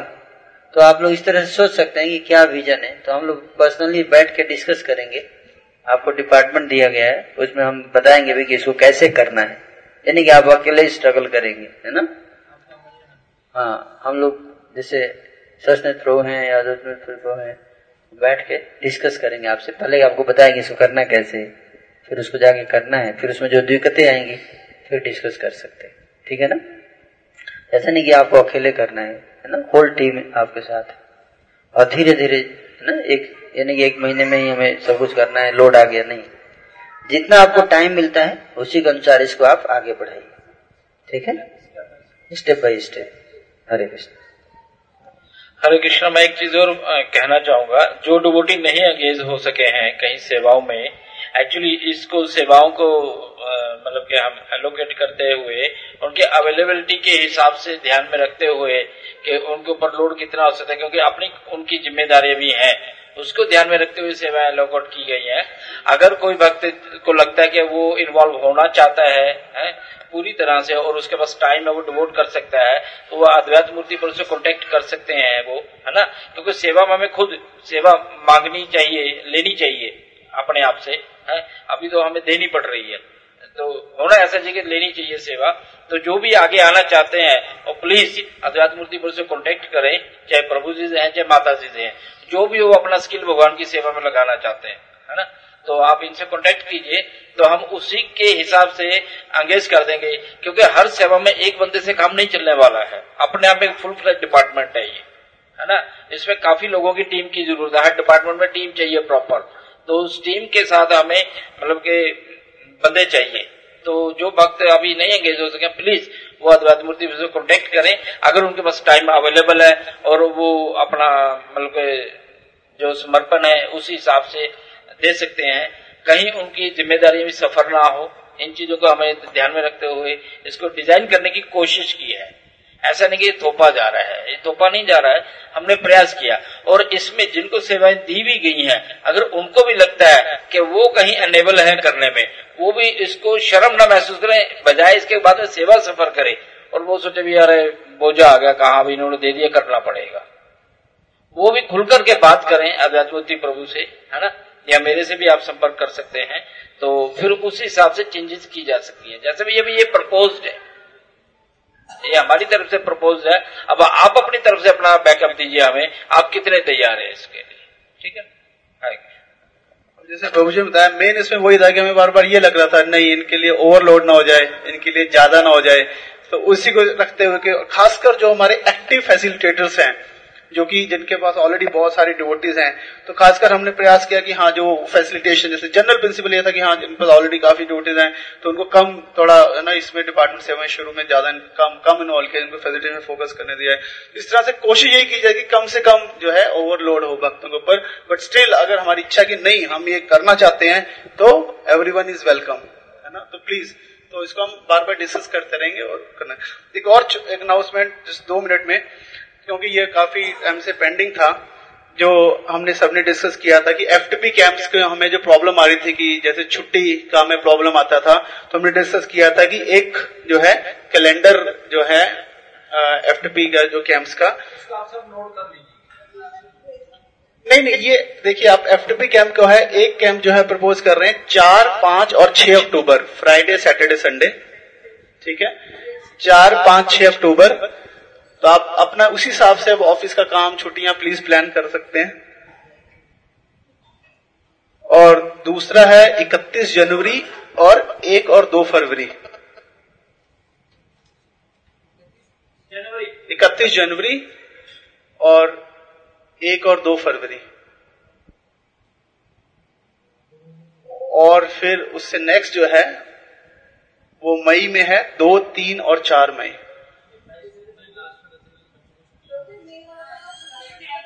ठीक है। हाँ, ठीक है ये जो वही आप ठीक है तो इसको चेंज कर सकते हैं। प्रभु जी आप तो ओवरऑल मतलब एक्सेप्ट ये वाला मई वाला हटा के मई वाला हम आगे कर सकते हैं जब बच्चों को मई मिड के बाद रख सकते हैं इसको है ना? तो इसको मई मिड के बाद मतलब वही बात है कि हाँ तो जैसे हाँ तो अभी क्या था ये? दो, तीन, चार मई था तो इसको तेईस, चौबीस, पच्चीस मई कर सकते हैं हाँ। बाकी ठीक है दोनों? सेकंड अक्टूबर बीच में पड़ रहा है वेडनेसडे को पड़ रहा है। लेकिन हाँ लेकिन वेडनेसडे को पड़ रहा है तो छुट्टी को यूज़ नहीं कर पा रहे हम किसी तरह से। तो फ्राइडे सैटरडे संडे ही बैठ रहे हैं, ठीक है। तो नहीं नहीं, अभी आ रहे है यार अभी। अभी एफ़ टी कैंप ठीक है? तो क्लियर है सबको? तो प्लीज़ हम सारी अपनी छुट्टियाँ और ऐसे प्लान कर सकते हैं। बाकी अगर हुआ तो फिर बीच में शायद एक आधा और भी हो सकता है। बट अभी के लिए यही जो है वो देखेंगे अभी अभी उसका जो चीज़ का अभी क्लैरिटी नहीं है, वो नहीं डाला अभी ये एफ़ के लिए है। अब कार्तिक के लिए जो होगा फिर उसके हिसाब से अगर एडजस्टमेंट करनी पड़ी तो देखेंगे। लेकिन अभी यही कैलेंडर है। क्योंकि अभी कुछ नहीं पता कार्तिक यात्रा होगी, नहीं होगी, किस डेट को होगी। लेकिन एफ़ के लिए ये है तो प्लीज़ हम सारे प्लान कर लें, ताकि हमें ये ना हो कि हमें छुट्टी की प्रॉब्लम आ रही है।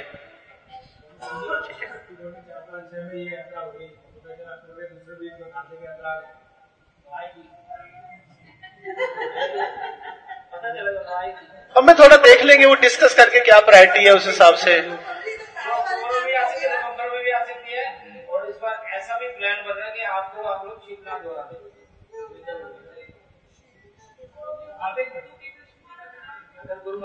ठीक है। हरे कृष्णा। अच्छा और भी यहाँ पे कुछ प्लानिंग करने की कोशिश की है उसको फिर बाद में करेंगे। अभी वैसे तो डीएवाई सेशन का भी सोचा है। ये डेट्स इवन डीवाई सेशन की भी है। वैष्णव ठाकुर प्रभु के लिए इनपुट है ये हाँ कि आ, क्योंकि छह महीने का हमारा एक प्रेरणा कोर्स बनता है। सिक्स मंथ्स का हाँ चौबीस वीक्स का है एक प्रेरणा कोर्स तो उसी हिसाब से इसको डिज़ाइन कर रहे हैं कि अब जो हमारा ये वाला प्रेरणा संडे चल रहा है, ये खत्म हो जाएगा पंद्रह सितंबर के आसपास। तो वी आर प्लानिंग सत्रह से बाईस सितंबर जो है नेक्स्ट जो है डीवाईएस और उसके बाद न्यू प्रेरणा स्टार्ट हो जाएगा उनतीस सितंबर को, उससे नेक्स्ट वीक में। और फिर उसका एक महीने बाद उसका कैंप नवंबर में 31 अक्टूबर, एक और दो नवंबर को प्रेरणा का पहला कैंप। ये यात्रा के लिए। नहीं नहीं नहीं, प्रेरणा वन, प्रेरणा टू का मतलब है कि संडे और सैटरडे ये इसको मैं लिख दूँगा। संडे और सैटरडे फिर नेक्स्ट डी वाई एस इकतीस से पाँच।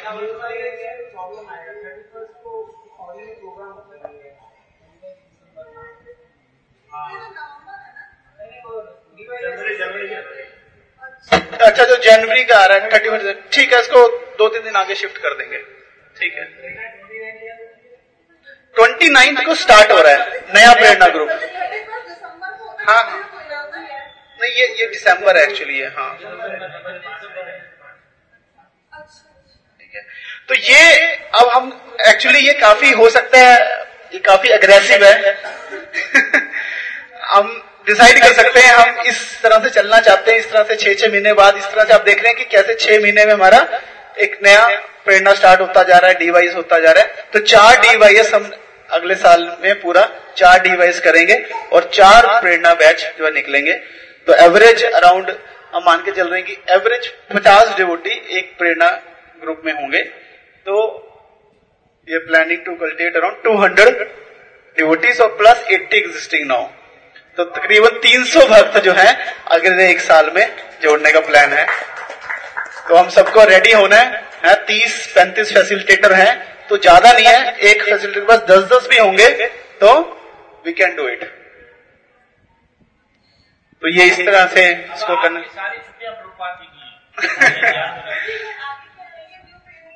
हाँ। जैसे ये मान लो ये न्यू पेंडा स्टार्ट हुआ उनतीस को तो एक महीने बाद ये उनका कैंप है। ये उसके बाद उनका कैंप होगा। दो कैंप है प्रेरणा में। फिर नया प्रेरणा संडे वाला तेरह तारीख को स्टार्ट हो तेरह अप्रैल को। फिर ये उनके दो कैंप सत्रह मई अठारह मई और दो और तीन चार अगस्त। उसके बाद खत्म। फिर ये जो ग्यारह को शुरू हो रहा है इसका चौदह और पंद्रह को हो सकता है कॉमन हो जाए एक। है? तो इस तरह से है। तो अभी कुछ है लेट सी डायनमिक ऐसा डायनमिक रहेगा। तो ये कैलेंडर ये आप सबको मेल भी कर देंगे ये कैलेंडर ठीक है? हाँ इसको मेल कर देंगे। ठीक है, दो डिस्कस कर लेंगे अभी। ये तो बहुत हाई लेवल पे डिस्कस हो गया। तो यही है। बाकी ऑल दो काफ़ी और पॉइंट्स थे, लेकिन उनको फिर अगली बार एक ये प्रभु जी, हम काफ़ी समय से बात कर रहे थे फैसिलिटेटेड ट्रेनिंग प्रोग्राम के मैंडेट्स जो मिनिमम स्टैंडर्ड जो हम है ना, सारे आई थिंक हमें फॉलो करना चाहिए बीइंग इनटू दिस प्रोग्राम हाँ तो minimum daily round 16 morning sadhana till 9 AM at least three hours minimum daily reading 30 minutes to 45 minutes और minimum daily hearing 35 30 minutes to 45 minutes at least one morning program in a week Mangala till Bhagavatam class और FTP class monthly tenders at least seventy five percent mandatory participation in all F TP camps participation in facilitation during DYS S Participation facilitation during Prerna. और minimum number of devotees each facilitator has to facilitate is five तो ये minimum standard है जिसको हम सारे प्रयास करें follow करने का। इसमें हम ऐसा कर सकते हैं, जैसे आज हमें ये स्टैंडर्ड पता चले हैं let us try to follow them for for one month तो एक मंथ के बाद हम अपने आप को देख सकते हैं कि हम क्या यहाँ पे कर पा रहे हैं। इनकेस नहीं कर पा रहे तो हम ऑप्ट कर सकते हैं। क्या हमें इश्यू आ रहे हैं, क्या प्रॉब्लम आ रही है क्या हम ऑप्ट आउट करना चाहते हैं एफटीपी प्रोग्राम से हा? लेकिन उसके बाद फिर हम इसको फॉर्मली साइन कर सकते हैं कि आफ्टर वन मंथ की we will follow these standards minimum standard required for FTP तो ये अभी एक मंथ के लिए हम, एक मंथ में अपने को लाए इन स्टैंडर्ड पे अगर हम कहाँ पे अभी जहाँ लैग कर रहे हैं तो हमारे पास एक मंथ है हम अपने को लाए इस चीज़ के ऊपर। उसके बाद अगर नहीं कर पा रहे एक मंथ के बाद तो हम फिर डिस्कस कर सकते हैं कि क्या हम प्रोग्राम में रहना चाहते हैं, नहीं रहना चाहते हैं, या हम कैसे उस स्टैंडर्ड पे लाए अपने आप को। बट हम आए सारे स्टैंडर्ड पे that is the purpose Hare Krishna, जैसे कि सारी सेवाएँ डिपार्टमेंट आपको दिए गए हैं, क्योंकि बड़ा मुश्किल हो रहा था मेरे लिए भी, क्योंकि मेरे पास और भी काफ़ी ज़िम्मेदारी होती हैं। तो उनको मैनेज करने के लिए बड़ी समस्या आ रही क्योंकि टीम तो चाहिए चाहिए, हर चीज़ के लिए। तो आपको उन चीज़ों के लिए अद्वैत मूर्ति प्रभु के साथ कॉन्टेक्ट करना है। मैं सिर्फ़ अद्वैत मूर्ति प्रभु के साथ कॉन्टेक्ट करूँगा। ठीक है ना? आपके डिपार्टमेंट की जो भी दिक्कतें आपको आ रही हैं, जो भी समस्याएँ आ रही हैं, आप प्रभु जी के साथ डिस्कस करेंगे और फिर प्रभु जी मेरे साथ डिस्कस कर लेंगे, हम उसको सॉर्ट आउट कर लेंगे। जो भी समस्या है या जो जो भी इम्प्रूवमेंट है टोटल कोऑर्डिनेशन प्रभु जी देखेंगे और मैं प्रभु जी के साथ कोऑर्डिनेट करूँगा। इन सारी चीज़ों के लिए। और इस 21 तारीख को हमारा, आपको पता ही होगा कि नया सेंटर खुल गया है। मतलब सेंटर तो एक साल से चल रहा था, अब ऑफिशियल तरीके से उसको बहुत अच्छे तरीके से खुल गया है। विजयनगर में हर्ष वोरा प्रभु ने उसके लिए बहुत मेहनत की है, उस सेंटर को डेवलप करने के लिए, है। तो इस 21 तारीख को वहाँ पे हरी नाम है। जितने भी आशा लीडर्स हैं या आशा मेंबर्स हैं या एफटीपी मेंबर्स हैं, सब उसमें पधारे और सब अपने आशा मेंबर्स को भी लेके आए। उस प्रोग्राम के अंदर हरि नाम के अंदर, वहाँ पे बहुत अच्छा हरि नाम निकाला जाएगा। टाइम है उसका चार बजे और एड्रेस प्रभु जी आपको बता देते हैं और जो भी हमारे प्रभु जी हैं, आपको फिर एड्रेस एसएमएस भी कर देंगे। अभी हर्ष प्रभु आपको उसके प्रोग्राम के बारे में बता दें